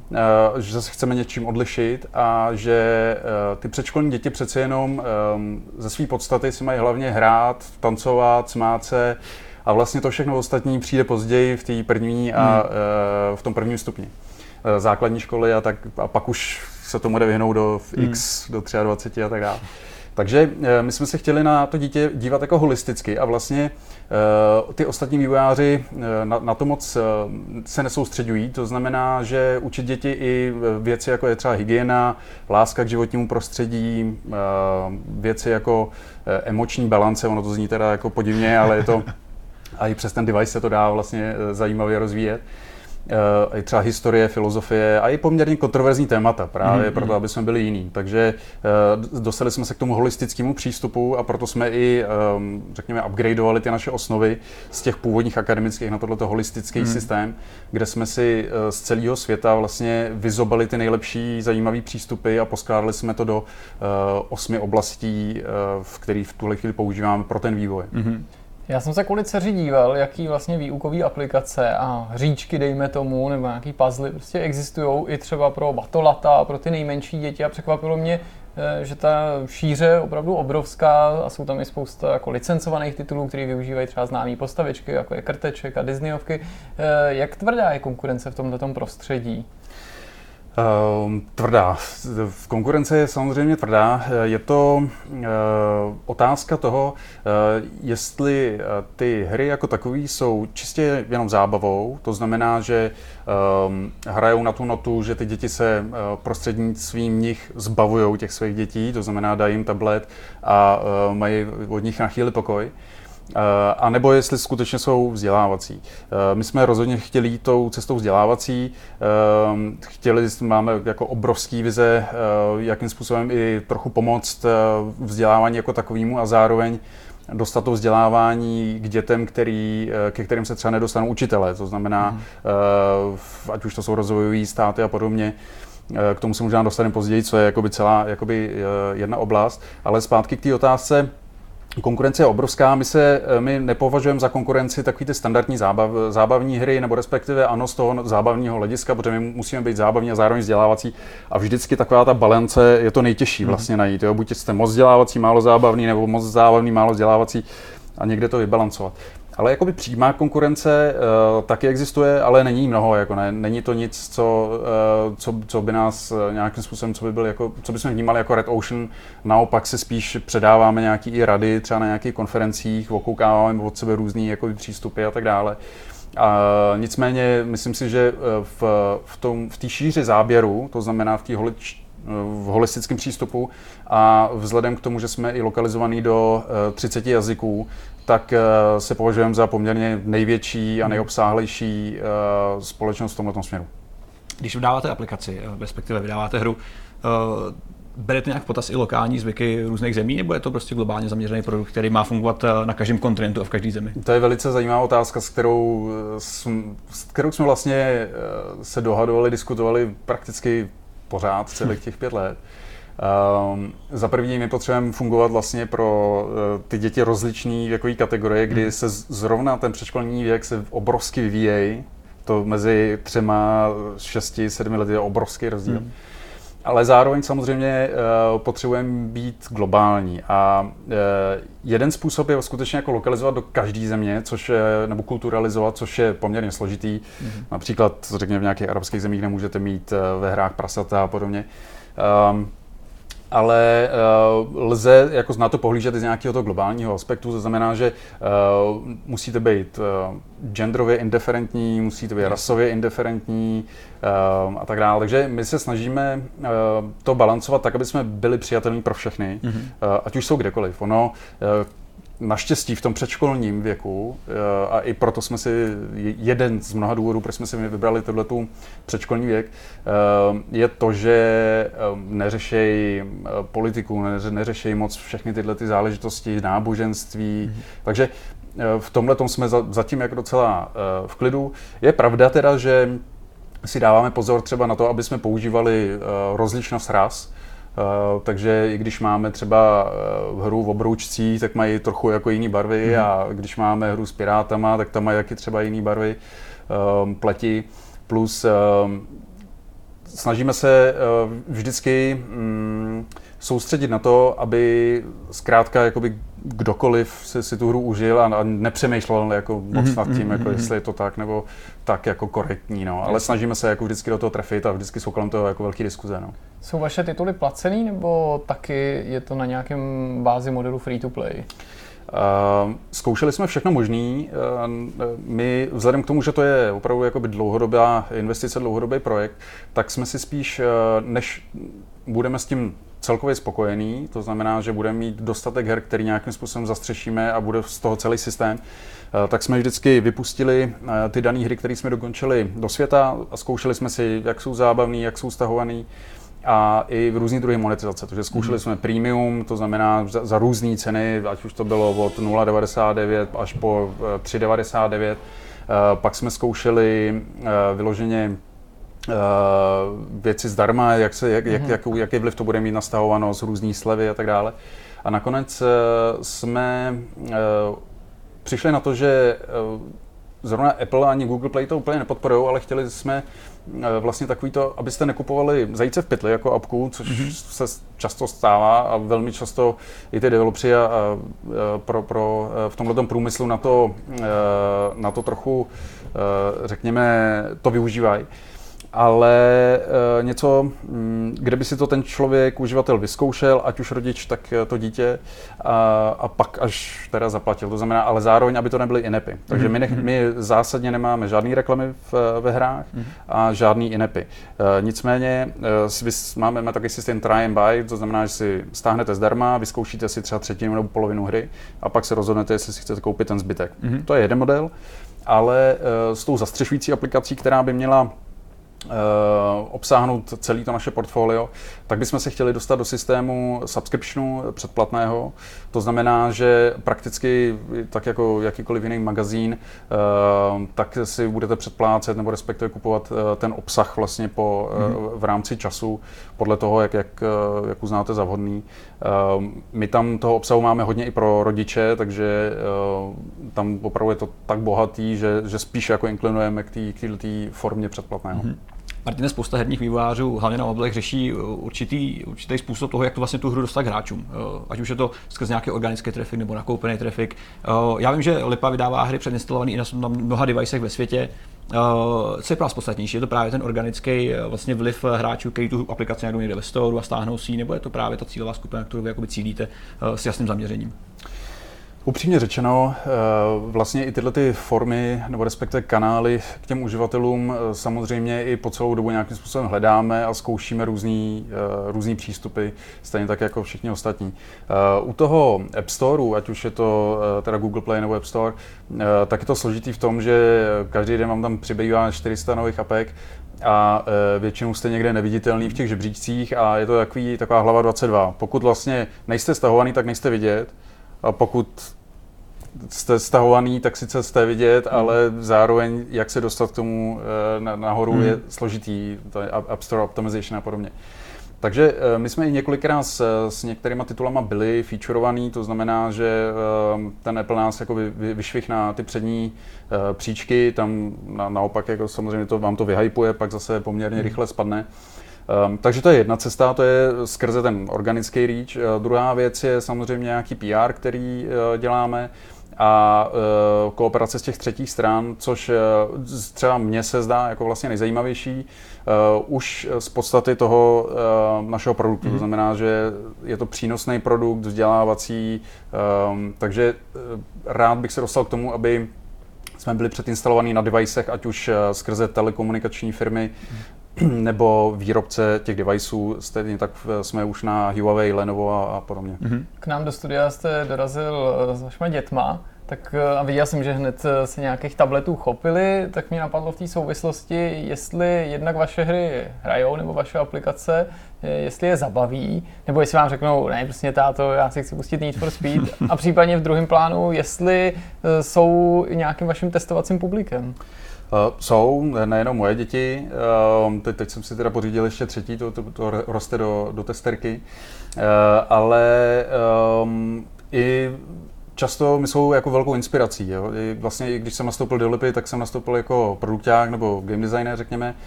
A když jsem třeba vymýšlel nějakou hru, tak jsem ji odkoukal vlastně od nich. Mm-hmm. Třeba jedna hra vznikla z toho, že jsem viděl, jakým způsobem hrajou karetní hru a viděl jsem tam, že by se dala překlopit poměrně snadno do digitální formy a dát tomu uh, nějakou přidanou hodnotu toho mm-hmm. deviceu. A pak jsem se třeba jednoho ze svých synů ptal, um, hele, máme to udělat v, v, v tématice třeba indiánů, vesmíru, co myslíš? A on v tu chvíli zrovna frčel na hry Potterovi a on říkal, rozhodně udělejte kouzelníky. Takže takhle třeba vznikla hra Wizards. Jo. Um, Potom eh, často samozřejmě jsou to, eh, samozřejmě všechny ty, všechny ty tituly testujou, eh, ale nejenom to, Eh, my jsme si i pořídili vlastní školku, takovou jako, nech, nechci tomu říkat laboratoř. Tak se to dá dělat. A já hrozně rád používám, eh, používám spojení eh, LIPA, naše aplikace jsou, tě, jsou testovány na dětech. Tak jak to máte v těch, v těch, v těch kosmetických firmách, tak my se za to nestydíme, že to je testováno na dětech. Naopak. Takže testujeme to jak v naší školce, eh, kde eh, v tuhle chvíli s chroukností přijímáme eh, nové děti, takže kdyby náhodou někdo potřeboval placírovat děti, tak na Vinohradech máme super školku. Budou si hrát práci. A Zároveň testujeme dvakrát, třikrát týdně v různých školkách, s kterými mm-hmm. jsme domluvení. Ty jsou samozřejmě vždycky hrozně rádi, protože zaprvé jim zabavíme děti, něco je naučíme, mm-hmm. je to pro ně hrozně zajímavé, takže testujeme takhle, snažíme se i v zahraničí. A e, co se týká e, třeba teď toho testingu nových, e, to, toho, té zastřešující aplikace Lipalent, tak tu nám budou testovat i právě rodiče s dětma, takže mm-hmm. budeme dělat takový jako focus groups a tohle, takže tohle je k tomu testování. A když se vrátím trochu k tomu tématu, jestli ty sám jakoby kontroluješ skrz svoji práci i tituly, které hrajou tvoje děti, protože si mám pocit, že by si, nebo každý z rodičů to samozřejmě do nějaký míry dělá, mám pocit, že skrz to, jak, že je to tvoje práce, jak o tom uvažuješ, bys mohl být eventuálně přísnější v této oblasti? Uh, snažím se jim do toho nesahat. Ale rodiče vlastně učíme trošičku opak. Jo? Já třeba rád sleduju, co oni si stahují, jakým způsobem k tomu přistupují, jakým způsobem vyhledávají. Nicméně my zároveň s okolností teď zakládáme i neziskovou organizaci, kde chceme vlastně celkově udělat takovou obrodu pro rodiče, aby se nebáli těch deviceů. Stejně tak, jak to bylo s, s knihtiskem, s televizí, že to prostě zničí lidstvo a tak dále a nakonec kde jsme. Eh, takže i tohle přichází eh, postupně i do toho předškolního světa, kde ale pořád jako je tam nějaká rezistence. Takže my se jim snažíme těm rodičům říct, jako aby se to nebáli a jak to používat, jak, jak ve školkách, tak, eh, tak doma. A jedna z věcí je samozřejmě hlídat ten obsah. Já třeba, když můj syn si chce něco stahovat, tak samozřejmě přichází notifikace, chci si stáhnout tohleto, povolíte, nepovolíte. Takže my vlastně ty rodiče i učíme, jak, jak vlastně si nastavit ten device, mm-hmm. jak je mhm. zamknout v nějaký apce jak kontrolovat čas, jaký ten čas je zhruba dobrý, ten toho screen timeu mm-hmm. obecně a podobně. Um, takže um, i tahle ta obroda je na místě a já zrovna u těch svých synů Eh, se je snažím jako volná ruka, samozřejmě jim to povoluju nebo, nebo zamítám, ale snažím se sledovat jakoby ty trendy samozřejmě, protože mm-hmm. ty trendy určují oni. Takže uh, sleduju, jako co zrovna frčí, co, co vyhledávají, co je zajímá uh, a snažím se i z těch uh, aplikací konkurenčních, ať už to jsou vyloženě čistě herní, nebo, i třeba náhodně vzdělávací, získávat samozřejmě nějakou inspiraci. Mm-hmm. Martina, bych se ještě zastavil u, právě u působení lipy v zemích, které jsou rozvojové, kde nemají děti takový dobrý přístup ke vzdělání, jako třeba tady u nás nebo obecně ve střední Evropě a v Evropě. Jak se lipa vlastně angažuje v tom programu, kde má svůj, vlastně své kořeny a, a jak se mu daří teďka? Uh, jak jsem zmiňoval, teď budeme zakládat tu neziskovku, nicméně doposud jsme spolupracovali s firmama jako je třeba Curious Learning, který vyloženě schání tablety do rozvojových států Eh, dodává je tam a my tam jsme předinstalovaní. Mm-hmm. Zároveň máme eh, advokáty, kteří třeba působí v Indii, v, v rozvojových oblastech, a je třeba hrozně zajímavý, že nejenom děti se vlastně učí s našimi apkama, ale um, například v té Indii i ženy, které vlastně přes den dřou na polích mm-hmm. a v noci chodí vlastně do té noční školy, tak třeba s naší apkou, která je pro předškolní děti, se mm-hmm. učí jako psát, jo, což mm-hmm. mi přišlo jako boží. Eh, a nicméně eh, zrovna před týdnem jsem se vrátil z Paříže, kde jsme strávili týden na konferenci UNESCO a snažíme se jít i touhletou cestou. Dostali jsme se tam vlastně k obrovskému množství ministrů školství z různých států, mm-hmm. především teda i těch rozvojových. A bylo to vlastně hrozně přímá, jakože najednou v jedné místnosti jste s 50 ministrama školství a najednou je tam lipa. Jo? jako mm-hmm. jediný soukromý jako takovýhle subjekt, který se tam vždycky jako nějak zjeví. Což je jako taková naše, eh, si myslím, i přednost, že vždycky jdeme proti proudu se vším, hmm. absolutně se vším. A e, v tuhle chvíli je oslovujeme a budeme jim nabízet spolupráci. A, zároveň se už k nám jako vlastně sami nějakým způsobem nachytávají tyhle, ty, uh, tyhle ty lidi s, s takovými potřebami a s mm. se můžeme pišnit tím, že uh, naše apky vzdělávají děti v nejvýše položené školce na světě v Nepálu.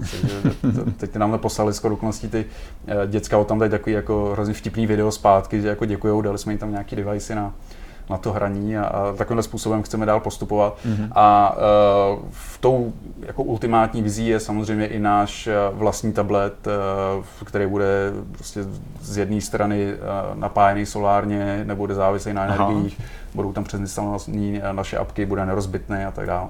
Já doufám, že naši diváci si třeba nemyslí, že ta debata je nějaká jako suchopárná, nebo že si tu vaši společnost nepředstavují, takže je to prostě přehnaní že banda učitelů, která jenom vymýšlí vlastně nějaký edukativní software, ale v souvislosti s tím, co máš teďka na triku, se tě nemůžu nezeptat, ačkoliv ta odpověď jako je na snadě. Jestli ty sám a další lidi z vašeho týmu jsou vlastně hráči a sledujete tuto kulturu obecně nebo jenom skrz tu výukovou složku? Uh, no já si myslím, že jsem vlastně vlastně snad druhý nejstarší tam v té firmě.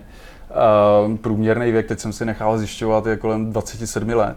A všichni jsou hráči, komplet, do jednoho. Všichni, všichni hrajou, často jsme mývali i lanky tam prostě po pracovní době.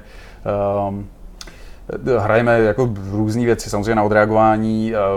Core, když děláte jako věci pro děti, tak ať už jste, ať už jste grafici, developři, kdokoliv vlastně, tak se potřebujete někde odreagovat a jako vybít a tak. Takže i já občas, i když teď samozřejmě už na to nemám moc času a i se trošku bojím, protože kdybych zase k něčemu sednul, tak se těžko od toho odpoutává, takže naposled jsem, co jsem hrál, asi Call of Duty nebo nějaký Vietkong, mm-hmm. jo. ale vždycky takovýhle, jako abych se odreagoval. Jo. A jinak samozřejmě hraju e, věci s nějakou tématikou, ať už to jsou konkurenční věci, tak jako občas si zahraju, ale i věci, z kterých se dá dobře poučit, třeba takový Candy Crush a takovéhle mm-hmm. věci, mhm. který Eh, který mají hrozně zajímavý specifika třeba v, v motivaci hráče a v reward systémech, a tak, takže to z toho třeba jako okoukáváme mm. a mhm. tak. No. Ty právě jsem se chtěl zeptat, protože mobilní sféra má ty svoje šampiony momentálně pevně definovaný, jsou to že Supercell a tak ty firmy, které prostě generují uh, miliardy ročně a jsou právě nějaké aspekty tady těch her, které vy si specificky vybíráte právě pro, své, pro vaše produkty? Uh, Určitě eh, využíváme eh, veškeré aspekty z všech možných her, ať už to jsou eh, klasické desktopy a mobilní hry. Snažíme se takový ty společné prvky, jako jak, jak má vypadat main screen, jak je, jak je onboarding, mm-hmm. uh, nějaký tutoriálový prvky, uh, nějaký rewardový systémy, to všechno se dá odkoukat jakoby z čehokoliv, ze stříleček prakticky. Uh, ale co jsem ještě zapomněl říct, je uh, ta, ta, ta dvojí uh, složitost v tom, že uh, ten náš uživatel je poměrně náročný. Uh, děti od dvou do 6-7 let jsou strašně netrpěliví, přeskakují prostě z jedné hry na druhou, mají jedinou rozlišovací schopnost a to je baví, nebaví, pak zahazují. A třetí je věc, že neumějí číst. Což, um, Mě vlastně nenapadlo. Což se může zdát jako trivialita, ale ono to tak úplně není. Takže třeba vlastně všechny ty věci musíte voiceoverovat a když to voiceoverujete pak do 30 jazyků, jak to už mm. není mhm. taková sranda. Uh, proto jsme si ve finále postavili vlastní sound studio a, mm. a děláme si to vlastně doma, dá se říct. A, uh, ale naopak je to hrozně vtipný, protože ty děti jsou hrozně upřímný. Když jdete na mhm. user testing, tak prostě vám to buď hodí na hlavu, nebo řeknou, hele, to je super. A, a vidíte okamžitě vlastně ty, ty výsledky té své práce, hmm. což je taky krásný. A vidíte, že často třeba tituly nebo uh, mechaniky herní, který by dospěláka vůbec nebavili a řekl by, no, co to je za blbost, tak ty děti od toho neodtrhnete. Jo. Mm. A to je vlastně i uh, jeden z našich um, um, takových bodů zvratu e, při tom testování. Jakmile vám nechtějí dát ten, ten device, tak to je vlastně dobře. No. Mm-hmm. To, co pomyslíš, Martin, je takový prostředí, kde se mi zdá, že vznikne řada prototypů, ale do reální produkce se jich dostane jenom absolutní zlomek. Je to tak? Nebo, nebo na tom produktu pracujete až do poslední chvíle, kde ho ty lidi jako přijmou? Um, je to tak, je to tak. Snažíme se user testovat uh, vyloženě i papírové prototypy, snažíme se testovat i třeba nějaký deskový jako principy, mm-hmm. uh, aby jsme to získali samozřejmě ten, tu zpětnou vazbu co nejdřív a pak samozřejmě při tom vývoji. V, v každé té iteraci se snažíme uh, testovat co nejdřív.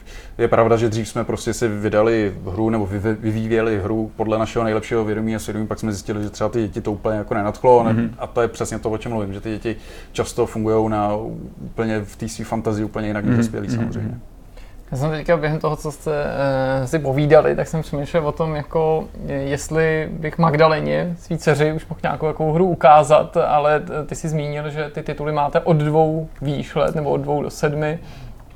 Což teda ještě jako neodpovídá, protože jí byl rok a půl. Eh, přesto jako teda telefonu a tabletu se jako schutí zmocňuje a mám pocit, že možná jako nejvíc by bavil nějaký výukový program, který by, eh, kdyby ta aplikace vypadala jako prostředí toho telefonu a ona tam mohla vymazat vlastně všechny ty jednotlivé programy, protože to je to, co dělá jako vlastně s největší chutí. A ještě bych potřeboval, aby to uměl zablokovat home button, protože ten jí teda jakoby hodně fascinuje, takže když nemaže, tak, eh, tak, tak, se vrací pořád do menu. Tak dál, tak možná inspirace, jako, kterým směrem se máte vydat. Upřímně řečeno, my jsme původně jako, uh, říkali, že, že jsme skutečně od roku, ale tam už je to hodně senzitivní. Nicméně uh, moje dcera má teď jako čerstvý rok a už, už to vlastně jako hraje. Já jsem třeba uh, vymyslel hru, která spočívá jenom v tom, že vám tam pomalu lítají balónky a dítě je praská a uh, dal jsem, sám jsem sebe jsem vyhecoval, že tahle hra bude prostě nejrychlejší vyvinutá hra, trvala se vším všude zase tři týdny ve vývoji a ty děti to milujou, protože to praskají balonky, dělá hmm. to nějaký zvuky mm-hmm. a ještě ve finále vás to učí nějaký základní slovíčka v různých jazycích. Myslím, že něco podobného jsme teda taky jako úspěšně doma testovali už tak ten půl rok tak. zpátky, akorát se to jmenovalo Giggle Gang a bylo to založené na tom, že si vlastně musel trafovat panáčky, který se smáli a zároveň díky tomu gyroskopu to reagovalo ještě na to, jak se ten telefon otáčí, takže se sypali jako z různých stran a ty, ten, ty zvuky těch panáčků mě budí ze spaní jako z nočních můrů ještě teďka. Takže máme tam pár věcí jako i pro takhle malinký a třeba máme Shapes, co, co jste zmiňoval, kde právě využíváme ten gyroskop, mm. že mhm. když nám naklání ten device, takže se nám tam přehrnují různě ty, mm. ty mhm. věci v tom. Tak. Martin, se dá zeptat, eh, práce s takovými aplikacemi pro tohle publikum je asi dost odborná věc do určitý míry. Máte třeba v týmu nějaký lidi, kteří byli v minulosti učitelé? Rozhodně um, máme um, oddělení vyložené, který se zabývá vzděláváním jako takovým a uh, to prakticky spolupracuje s tím produktem. To znamená, i na tom začátku vlastně nám řekne, uh, do jakého místa těch našich osnov, uh, který jsme vymysleli uh, nebo poskládali, uh, máme tu, tu hru uh, dát, co by měla zhruba vlastně učit, co by mělo být tím, tím výsledkem pro, uh, pro toho rozvoje těch dětí. A, a pak i při tom vývoji té hry vlastně sleduje, jestli ty aspekty vzdělávací tam jsou. A vždycky je to takový jakoby boj toho vzdělávacího oddělení a toho produktového. Produktový mm-hmm. tam hrne zábavu, vzdělávací to vzdělání. a teď to z toho prostě jako musí vzniknout nějaká dobrá mm. balance. Um, takže máme tam spoustu učitelů. Teď skoro okolností na, náš úplně nejčerstvější uh, game designer je bývalý učitel, takže jako to, to, tohle samozřejmě máme rádi. Uh, Avšak samozřejmě um, už furt musíme být zábavný, takže mm-hmm. uh, ty aspekty se snažíme nějakým způsobem vyrovnávat. Uh, máme tam i holčiny, um, co dělají jakoby dětskou psychologii a tak dále, takže opravdu jakoby experty, uh, expertku, která se třeba uh, specializuje na special education needs, to znamená nějakým způsobem znevýhodněný děti, který, na který se taky snažíme mm-hmm. cíly, kterým snažíme pomáhat. Je vlastně náročný přesvědčit rodiče, učitele a odborníky na vzdělávání, že tohle je ta cesta, jak děti nějakým způsobem učit něčemu, protože upřímně řečeno, že ačkoliv to může někdo považovat za přežitek, tak eh, tak nějak jako přirozeně si člověk říká, že to není jako věc, ten telefon nebo, nebo tablet, počítač, co bychom dě ruku, dě měli dětem dávat do rukou a že by bylo lepší, kdyby se někde proskočili venku a o malovánky a, a já nevím, jo, hráli si prostě tak jako děti před 50 nebo ty lety, tak jak často se setkáš tím, že třeba ten produkt někomu představuješ a že ti ten člověk řekne, no ale jako já si myslím, že prostě ta elektronika to sem jako vůbec nepatří a mý dítě by radši mělo prostě dělat něco pořádného, nekazit si oči. Uh, upřímně míň a míň. A jak mm-hmm. jsem zmiňoval na začátku, ono to ve finále bude stejně jak s tím knihtiskem nebo s tou televizí. Uh, je to o tom, že ta společnost samozřejmě se nějakým způsobem vyvíjí. Uh, I v tomhle odvětví je to prostě evoluce jako uh, jakákoliv jiná. A uh, pokud se mě někdo takhle zeptá nebo přijde s takovýmhle názorem, uh, tak je to o tom, že ty uh, děti ten device, ať už je to telefon nebo tablet, už stejně mají. A teď jde akorát o to, aby ten obsah byl správný. Stejně tak, eh, ať už je to s televizí, ať už je to eh, s jakýmkoliv jiným médiem, internet, samozřejmě YouTube a tak dále. Že? Eh, je to o tom obsahu, ne o tom médiu. Mm-hmm. To médium jako takový je skvělá věc, ale může být skvělý pán, ale špatný špatný nepřítel. Takže mm. je to uh, pouze o tom obsahu a jakým způsobem ty rodiče s tím nakládají. Samozřejmě my je i učíme, jakým způsobem uh, to dělat. I v, v některých našich apkách si můžete nastavit i timer, protože třeba moji dva synové se i třeba do, dost dohadovali, jako jak, jak dlouho ten hraje a by to půjčil tomu druhému a tak dále, tak jsme nakonec jsme tam i dali timer, kde si ty rodiče můžou nastavit, ať už třeba přehazování mezi sourozencema, anebo že budeš hrát prostě dneska 15 minut a hotovo, pak, si, pak máš jako black screen. Mm-hmm. Takže tohle to tam taky máme. Ale um, myslím si, že, že, že k tomu víc uh, a víc spějou i třeba učitelé, kteří uh, ty moderní technologie využívají a uh, začínají chápat, že to je nějakým způsobem přínos. Uh, samozřejmě jsou, jsou lidé, kteří uh, nějakým způsobem pořád mají ještě nějakou tu rezistenci. Uh, a na to máme jednu z krásných věcí a jedním z našich mod, který jsem s okolností vymyslel na Slovensku, když jsem chodil po horách. A to je vlastně to use the device to get out of the device. Použít ten, to zařízení, aby jsme ty děti od toho zařízení dostali. To mhm. znamená, my skrze tu zajímavou fantazii vtáhneme do, do toho jejich světa, který je baví, ale zároveň jim pak nabízíme to, eh, běž ven a vyzkoušej si to, co se vlastně naučil. Mm-hmm. A zároveň posíláme rodičům typy, eh, jak dál s nimi pracovat. Tomu říkáme real activities, eh, reálné aktivity. A vlastně představte si, že vaše dítě hraje třeba hru s pirátama a v ten reálný okamžik přijde rodiči uh, typy, jakým způsobem si postavit třeba dalekohled pirátský, mm. ale zároveň i zajímavý jakoby um, fun facts, třeba proč nosili piráti pásku přes oko, že to mm. nebylo, že nebyli, neměli oko, ale že si šetřili druhý oko na noční vědění a tak dále. Mm. Takovýhle jako věci, proč je tráva zelená, proč je nevím modrý. Mm který často nevidí ani ty rodiče. Mm-hmm. A v finále v tom spojení s tou fantazií vlastně do toho vtáhneme, do toho mm-hmm. tématu a ty rodiče jsou pak vlastně i zajímaví vlastně pro ty děti, mm-hmm. zajímavější. Mm-hmm. To je super. Já budu trošičku evil teďka asi, protože bych se chtěl zase trošku uh, ptát na na to, jak se vlastně daří Lipě jako co by firmě, která je trošku neobvyklá v našich sférách, protože většinou se v, herní, eh, v herním světě bavíme o tom, jaká firma vydělala miliardy na tajtý hře a která teďka buduje studio tady a tamhle. Eh, kolik vás teďka vlastně je, Martine? V tuhle chvíli v Praze zhruba kolem nějakých 55, plus samozřejmě máme spoustu spolupracovníků po světě, jakoby na, řekněme, na Paychecku máme kolem 90 lidí. Mm-hmm. A vy máte studia i v zahraničí, pokud se nepletu. Studia ne, tam máme spíš uh, jakoby partnery v rámci bizdevu, mm-hmm. v mhm. rámci lokalizací a uh, v rámci toho, že třeba i pro ten daný region nám právě zjišťují různé researche a spolupráce s třetíma stranama. Pokud jde o nějaký plány do budoucna, kam byste chtěli slipou směřovat dál, můžeš se o něco podělit s náma? Uh, Klidně tak, nějaký tajný plány. No, tak teď vlastně poměrně eh, tajný plán, který, který se nedávno, nedávno, uh, nedávno updateoval, je um, ta naše ultimátní aplikace, ke který hmm. směřujeme celou tu dobu. A to je i ten přechod na, na ty minihry, takže jenom, eh, jak jsem vlastně na začátku říkal, že máme 21 klasických her, tak my máme ještě dalších 30 miniher, mm-hmm. A který máme jakoby v té jedné apce, která je jak pro rodiče, tak pro děti. Eh, respektive i pro učitele. A eh, s tou chceme jít teď eh, na trh. Chceme si to vyzkoušet tady v Čechách, doma na, na domácím rybníčku. V tuhle chvíli vlastně od zhruba poloviny května to budeme testovat na rodinách, takže mhm. to dostanou, dostanou rodiny, který, který nám na to řeknou nějaký první feedback. Možná, že něco poladíme, přidáme možná nějakou featureku, nějakou ubereme podle toho, jak to dopadne. Mm-hmm a pak eh, to chceme eh, vypustit tady v Čechách a ke konci roku počítáme, že bychom chtěli eh, jít do dalších trhů.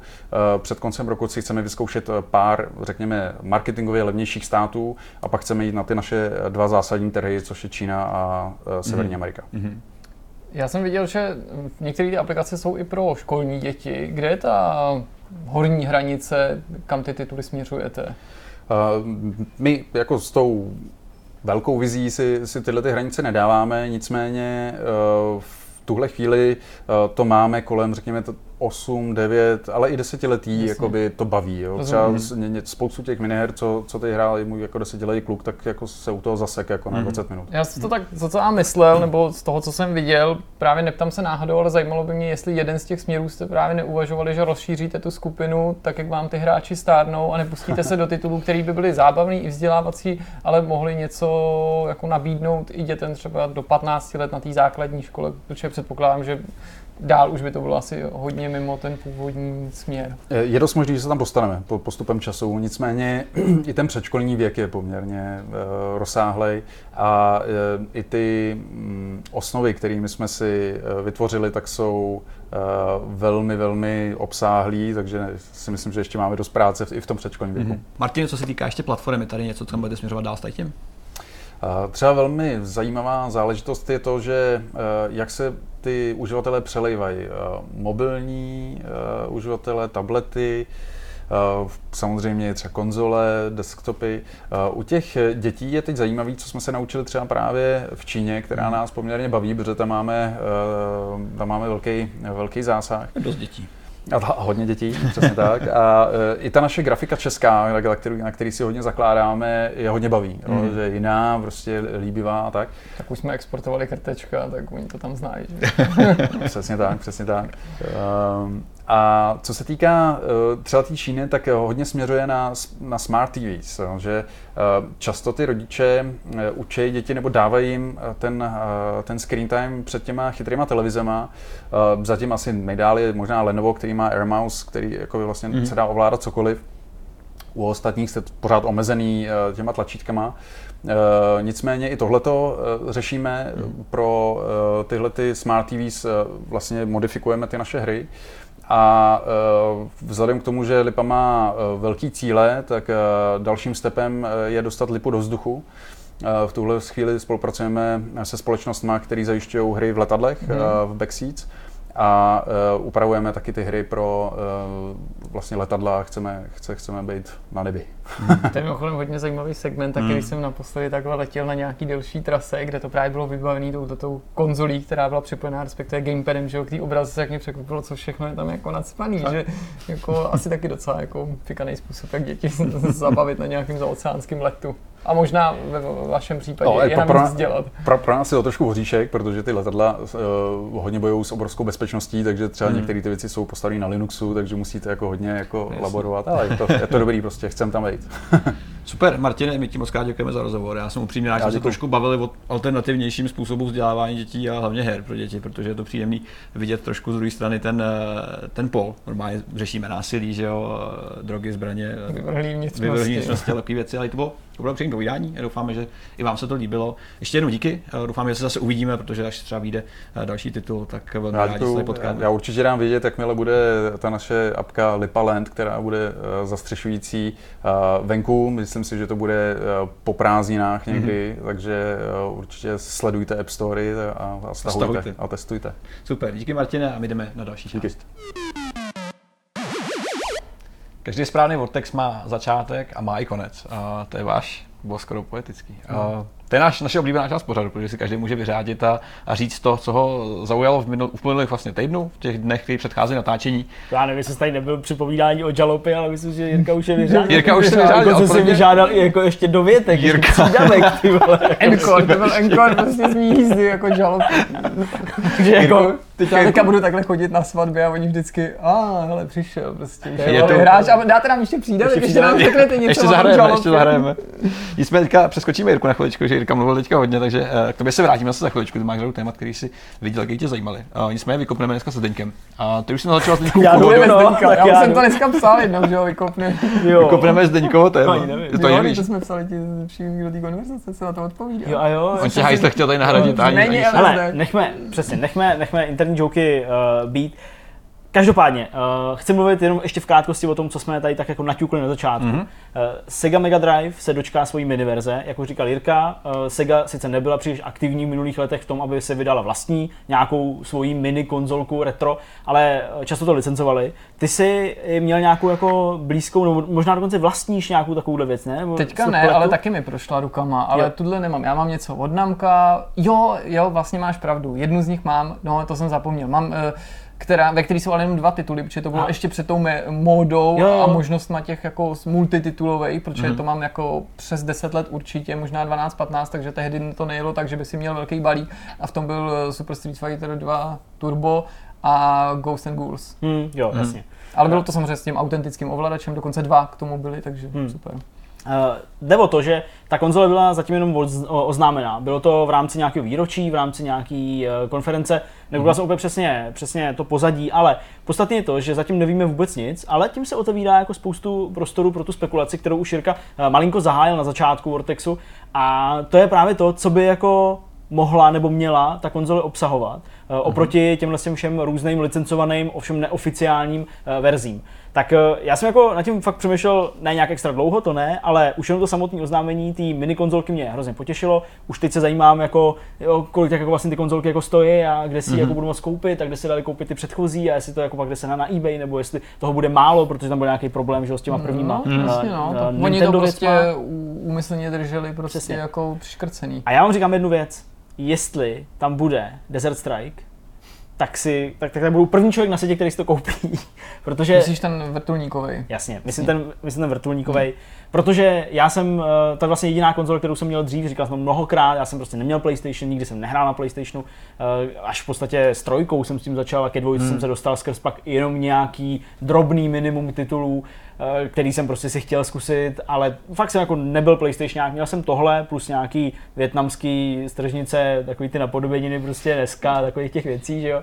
Takže to jako jo, ale prostě Sega je, je pro mě ten nejvíc nostalgický a retro výlet do minulosti. Mm-hmm. A já vám fakt říkám, že když jsem se tohle dozvěděl, že, že, jako, že to vydali, já jsem fakt strávil možná hodinu, hodinu a půl v mým jako relativně dost nabitým pracovním dní, že jsem si dělal fakt videa. Hmm. Já, já, já, vím, že existují emulátory, já vím, že se to dá prostě hrát, já, já, jako já vím, já jsem mnohokrát ten, ten Desert Strike hrál, je to pro mě fakt úplně nejvíc oblíbená hra a možná i tam začala nějaká moje hmm. obliba uh, ve věcech, které jsou schopné lítat, jo, jako, hmm. když je to vrtulník, jo, protože prostě to, jak to bylo udělané, a kolik hodin jsem, jsem fakt trávil s tím překladačem, nějakým jako česko-anglický hmm. slovník, ty hledal jsem, co to znamená fuel a co to, prostě, co to jako je. jménem kniha. Ty. No jasně, překladač jménem kniha. Eh, co tam vlastně mám jako dělat a pak když jsem to hrál zpětně, jak jsem zjistil, jak vlastně ta hra je taková jako malá, jak je vlastně, jako se mi předtím zdála úplně prostě obrovská, jak se nejde dohrát, to je prostě tak těžký a prostě náročný a teď jsem jako seděl, hrál jsem to a prostě najednou první a druhá a třetí a už ten, už ten jiný, jiný, uh, jiný to prostředí, že tam nějaká džungle, že hmm. tam prostě prostě super. A Zdeňko, bys třeba ochotný zaplatit za tu konzoli? Hele, dobrá otázka. No, je to dobrá otázka. Já jsem ochotný za tuhle věc, samozřejmě bude hodně záležet na tom, co bude hmm. obsahovat a co přinese jiného, hmm. nového. Tak eh, jako já nevím, kolem dvou tisíc určitě. Jako, hmm. To si myslím, že bych se mohl vejít. Já jsem jako ochotný za ní zaplatit eh, víc než eh, za Minines nebo Minisnes. Hmm který ale si nemyslím, že vzhledem k tomu, co nabízí, že by to bylo bůh ví, jaký jako super jako mm, cenovka v tom smyslu, jako že by to byla nějaká jako cena jako masovka. Jasně. Já bych přesto dal víc, ale já očekávám výrazně lepší produkt. Ne, protože jako mám vyšší očekávání od Segi, ale já si prostě myslím, že tak, jak jsem říkal na začátku, jsou prostě jako povinný, jako když už naskakují takhle v průběhu, prostě přijít s něčím lepším a navíc znají všechnu tu kritiku a ty přání těch hmm. hráčů. A já bych mohl jako jmenovat dlouho. Já si myslím, že by měli nabídnout bezdrátový ovladače, ačkoliv hmm. to možná nepůsobí autenticky. Myslím si, že by měli nabídnout online konektivitu, a paměť, kde budu moc rozšiřovat ty hry, aby tam byl nějaký základní balík, ale aby prostě byla možnost si třeba nějaký jako dostahnout, dokoupit. Hmm. hmm. Samozřejmě úplná bomba bylo, kdyby tam šli instalovat neoficiální verze, ale zůstávám nohama na zemi, pochopitelně. Líbilo by se mi, kdyby to podporovalo online multiplayer, prostě hry, které měly multiplayer původně, samozřejmě jakoby hocítovej, tak aby byl předělaný na online. Prostě je mi jasný, že to je těžký a tak dále, ale já tady mluvím o tom, co bych chtěl, ne co je jako reálný. Hmm. Líbilo by se mi, kdyby to nebyla jenom sbírka her, Hmm. Tak jako právě se to jo, doteď dělala. Ale aby to byla no. nějaká interaktivní encyklopedie, abych tam našel nějaký videa, profily, medailonky těch navíc, no. vývojářů, prostě nějaký vzpomínku, to co teďka natočí. hrozně jako velká ta vnitřní kapacita, víš, to je tohle stáne. Ale ne, já si nemyslím, jako já, já prostě mluvím tady o nějakým prostě ne dvouhodinových dokumentech ke každý hře, ale prostě třeba pětiminutovým vzpomínkovým videu, jo, že jo. dojdou do Tajta a tam se prostě zeptají nějakého 80 letého dědy, který prostě 40 lety prostě nějakou hru dělal, jako jak to tehdy vlastně bylo, před 30. Eh, prostě líbilo by se mi, kdyby se pokusili nabídnout něco víc a aby se to opravdu stalo nějakým sběratelským hmm. kouskem, aby Snad prostě, hmm. co já vím, prostě cheaty, manuál, jo, taková baneta, aby třeba manuál byl k zobrazení v té konzoli, ne právě jako u Mininesu a Minisnesu, protože tam se ne, nepoučili, si nemusel skenovat nějaký QR kód a prostě zobrazovat si to vedle na tabletu, mi přijde prostě úplně jako nesmyslný, mm, to celé mm. jako elektronické zařízení a tak. Jo, jo. Ale, ale já bych zase nechtěl, aby to vypadalo, že SNES Mini nebo to, že mi nějak pije krev, konec konců o SNESu Mini jsme si tady povídali před X Vortexy a samozřejmě taky jsme ho chválili a bylo by super, kdyby se třeba z druhé strany inspirovali tím, co se SNESu Mini povedlo a to bylo ku příkladu to, že Uh, nejen, že teda tam byly pak dva gamepady v té generaci, že zatímco u Mininesu si to musel dokupovat, ale to, že tam dali toho Star Foxe 2, hmm. nikdy nevydanou jo, prostě bylo, hru. Bylo a jako nepochybuju hmm. o tom, že v portfoliu Sega se nachází spousta titulů, který, jako first party tituly, na který oni mají svý vlastní práva, pochopitelně můžou s nimi volně nakládat a který třeba nikdy nevyšly a byly by v nějaký teďka uh, prostě skoro hratelný verzi k dispozici, nebo mohli by prostě se takhle hmm, jako vydat, hmm, nebo prostě, to, to, to by se mi fakt líbilo. Hmm. Uvidíme, určitě vás budeme informovat o tom, jak to s Sega Mega Drive Mini vypadá. A, a na cestě ještě ten Atari Box. To je vlastně taky pravda, to je vlastně taky pravda. No je to, je to, je to zajímavá, zajímavá móda hmm. a určitě jako fakt eh, zvláštní to sledovat, jak se vlastně tyhle ty tradiční firmy hmm. skrz tohle jak jakoby vracejí zpátky, aspoň nějaký takový hmm. záchvěv. Třeba kdo ví, třeba to někoho vybičuje k tomu, aby, já nevím, no, jako je to asi nereálný, ale aby třeba možná i vstoupil do nějakého vlastního trhu a tady s tím nějakým způsobem koketuje, nebo o tom byly nějaké spekulace, Eh, že by hmm. jako připravili nějakou výkonnější současnou konzoli. No, samozřejmě všechno určitě podlíhá nějakému úspěchu nebo výsledku samozřejmě. toho prvního pokusu, ale hmm. upřímně řečeno, i když se ten, eh, ta produkce této retro konzole od toho tady teda vypadá nějaký hodně bolestivě, tak tam já taky teda jako moc doufám v to, že, že to se to nějak povede a že to bude fajn, protože tam si myslím, že na jednu stranu mají výhodu v tom, že se pustí do eh, zápolení ještě na poli starších her, takže nemají přímou konkurenci. Jasně. Na druhou stranu to znamená, že ty hry jsou samozřejmě ještě mnohem víc retro, a tím si myslím, že budou muset jako víc přitlačit hmm. na to, ty dneska v podstatě 40-50 letý prostě chlápky, jako jim nabídnou právě něco víc, než jenom romku, kterou si můžou stáhnout z internetu Přesně. a pustit na libovolném hmm. emulátoru, protože u takovýhle hry upřímně řečeno fakt jak do té nostalgie je potřeba hmm. zamíchat i nějaký obsah navíc. Hmm. Hmm. To je pravda, to je pravda. Co ty Petře? Hmm, já jsem to moc zažil ani neviděl. Já vlastně zítra po natáčení odlítám na reboot, o kterém jsme se bavili s Pavlem Budajem.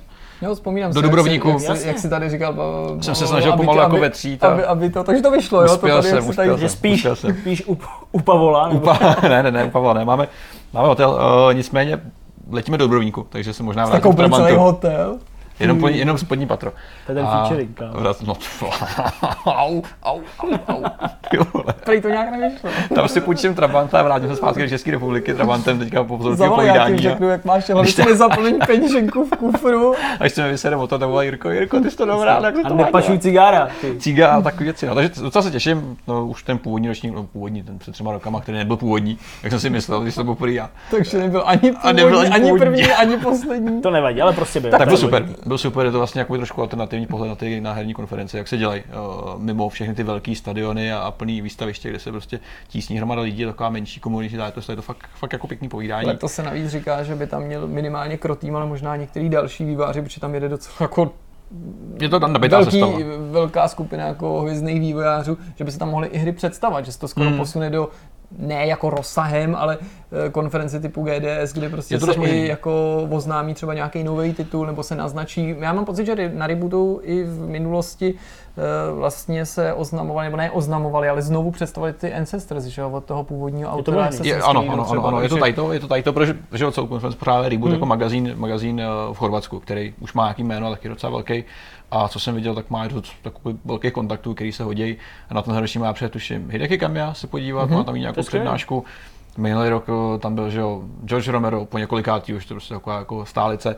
Takže se dá, že to nabírá na síly a je to větší a větší a já jsem docela se těším, až, až, až se tam podívám. Aspoň taky na chvilku vypadneš tady z tohohle z toho No, ale samozřejmě budu vyset u počítače, kdyby se náhodou něco rozbavilo, potřeba k dispozici. Takže takže bohužel, a těším se samozřejmě. Těším tak se, takže... jste to tady, Petr natočí reportáž, všichni to slyšeli. A jo, přímo, přímo Já jsem si reportáž budu asi takhle reportovat. Ne, ne, ne, všichni to slyšeli, že jsi slíbil, že bude, bude Já jsem že tam jedu a to je všechno, co jsem řekl.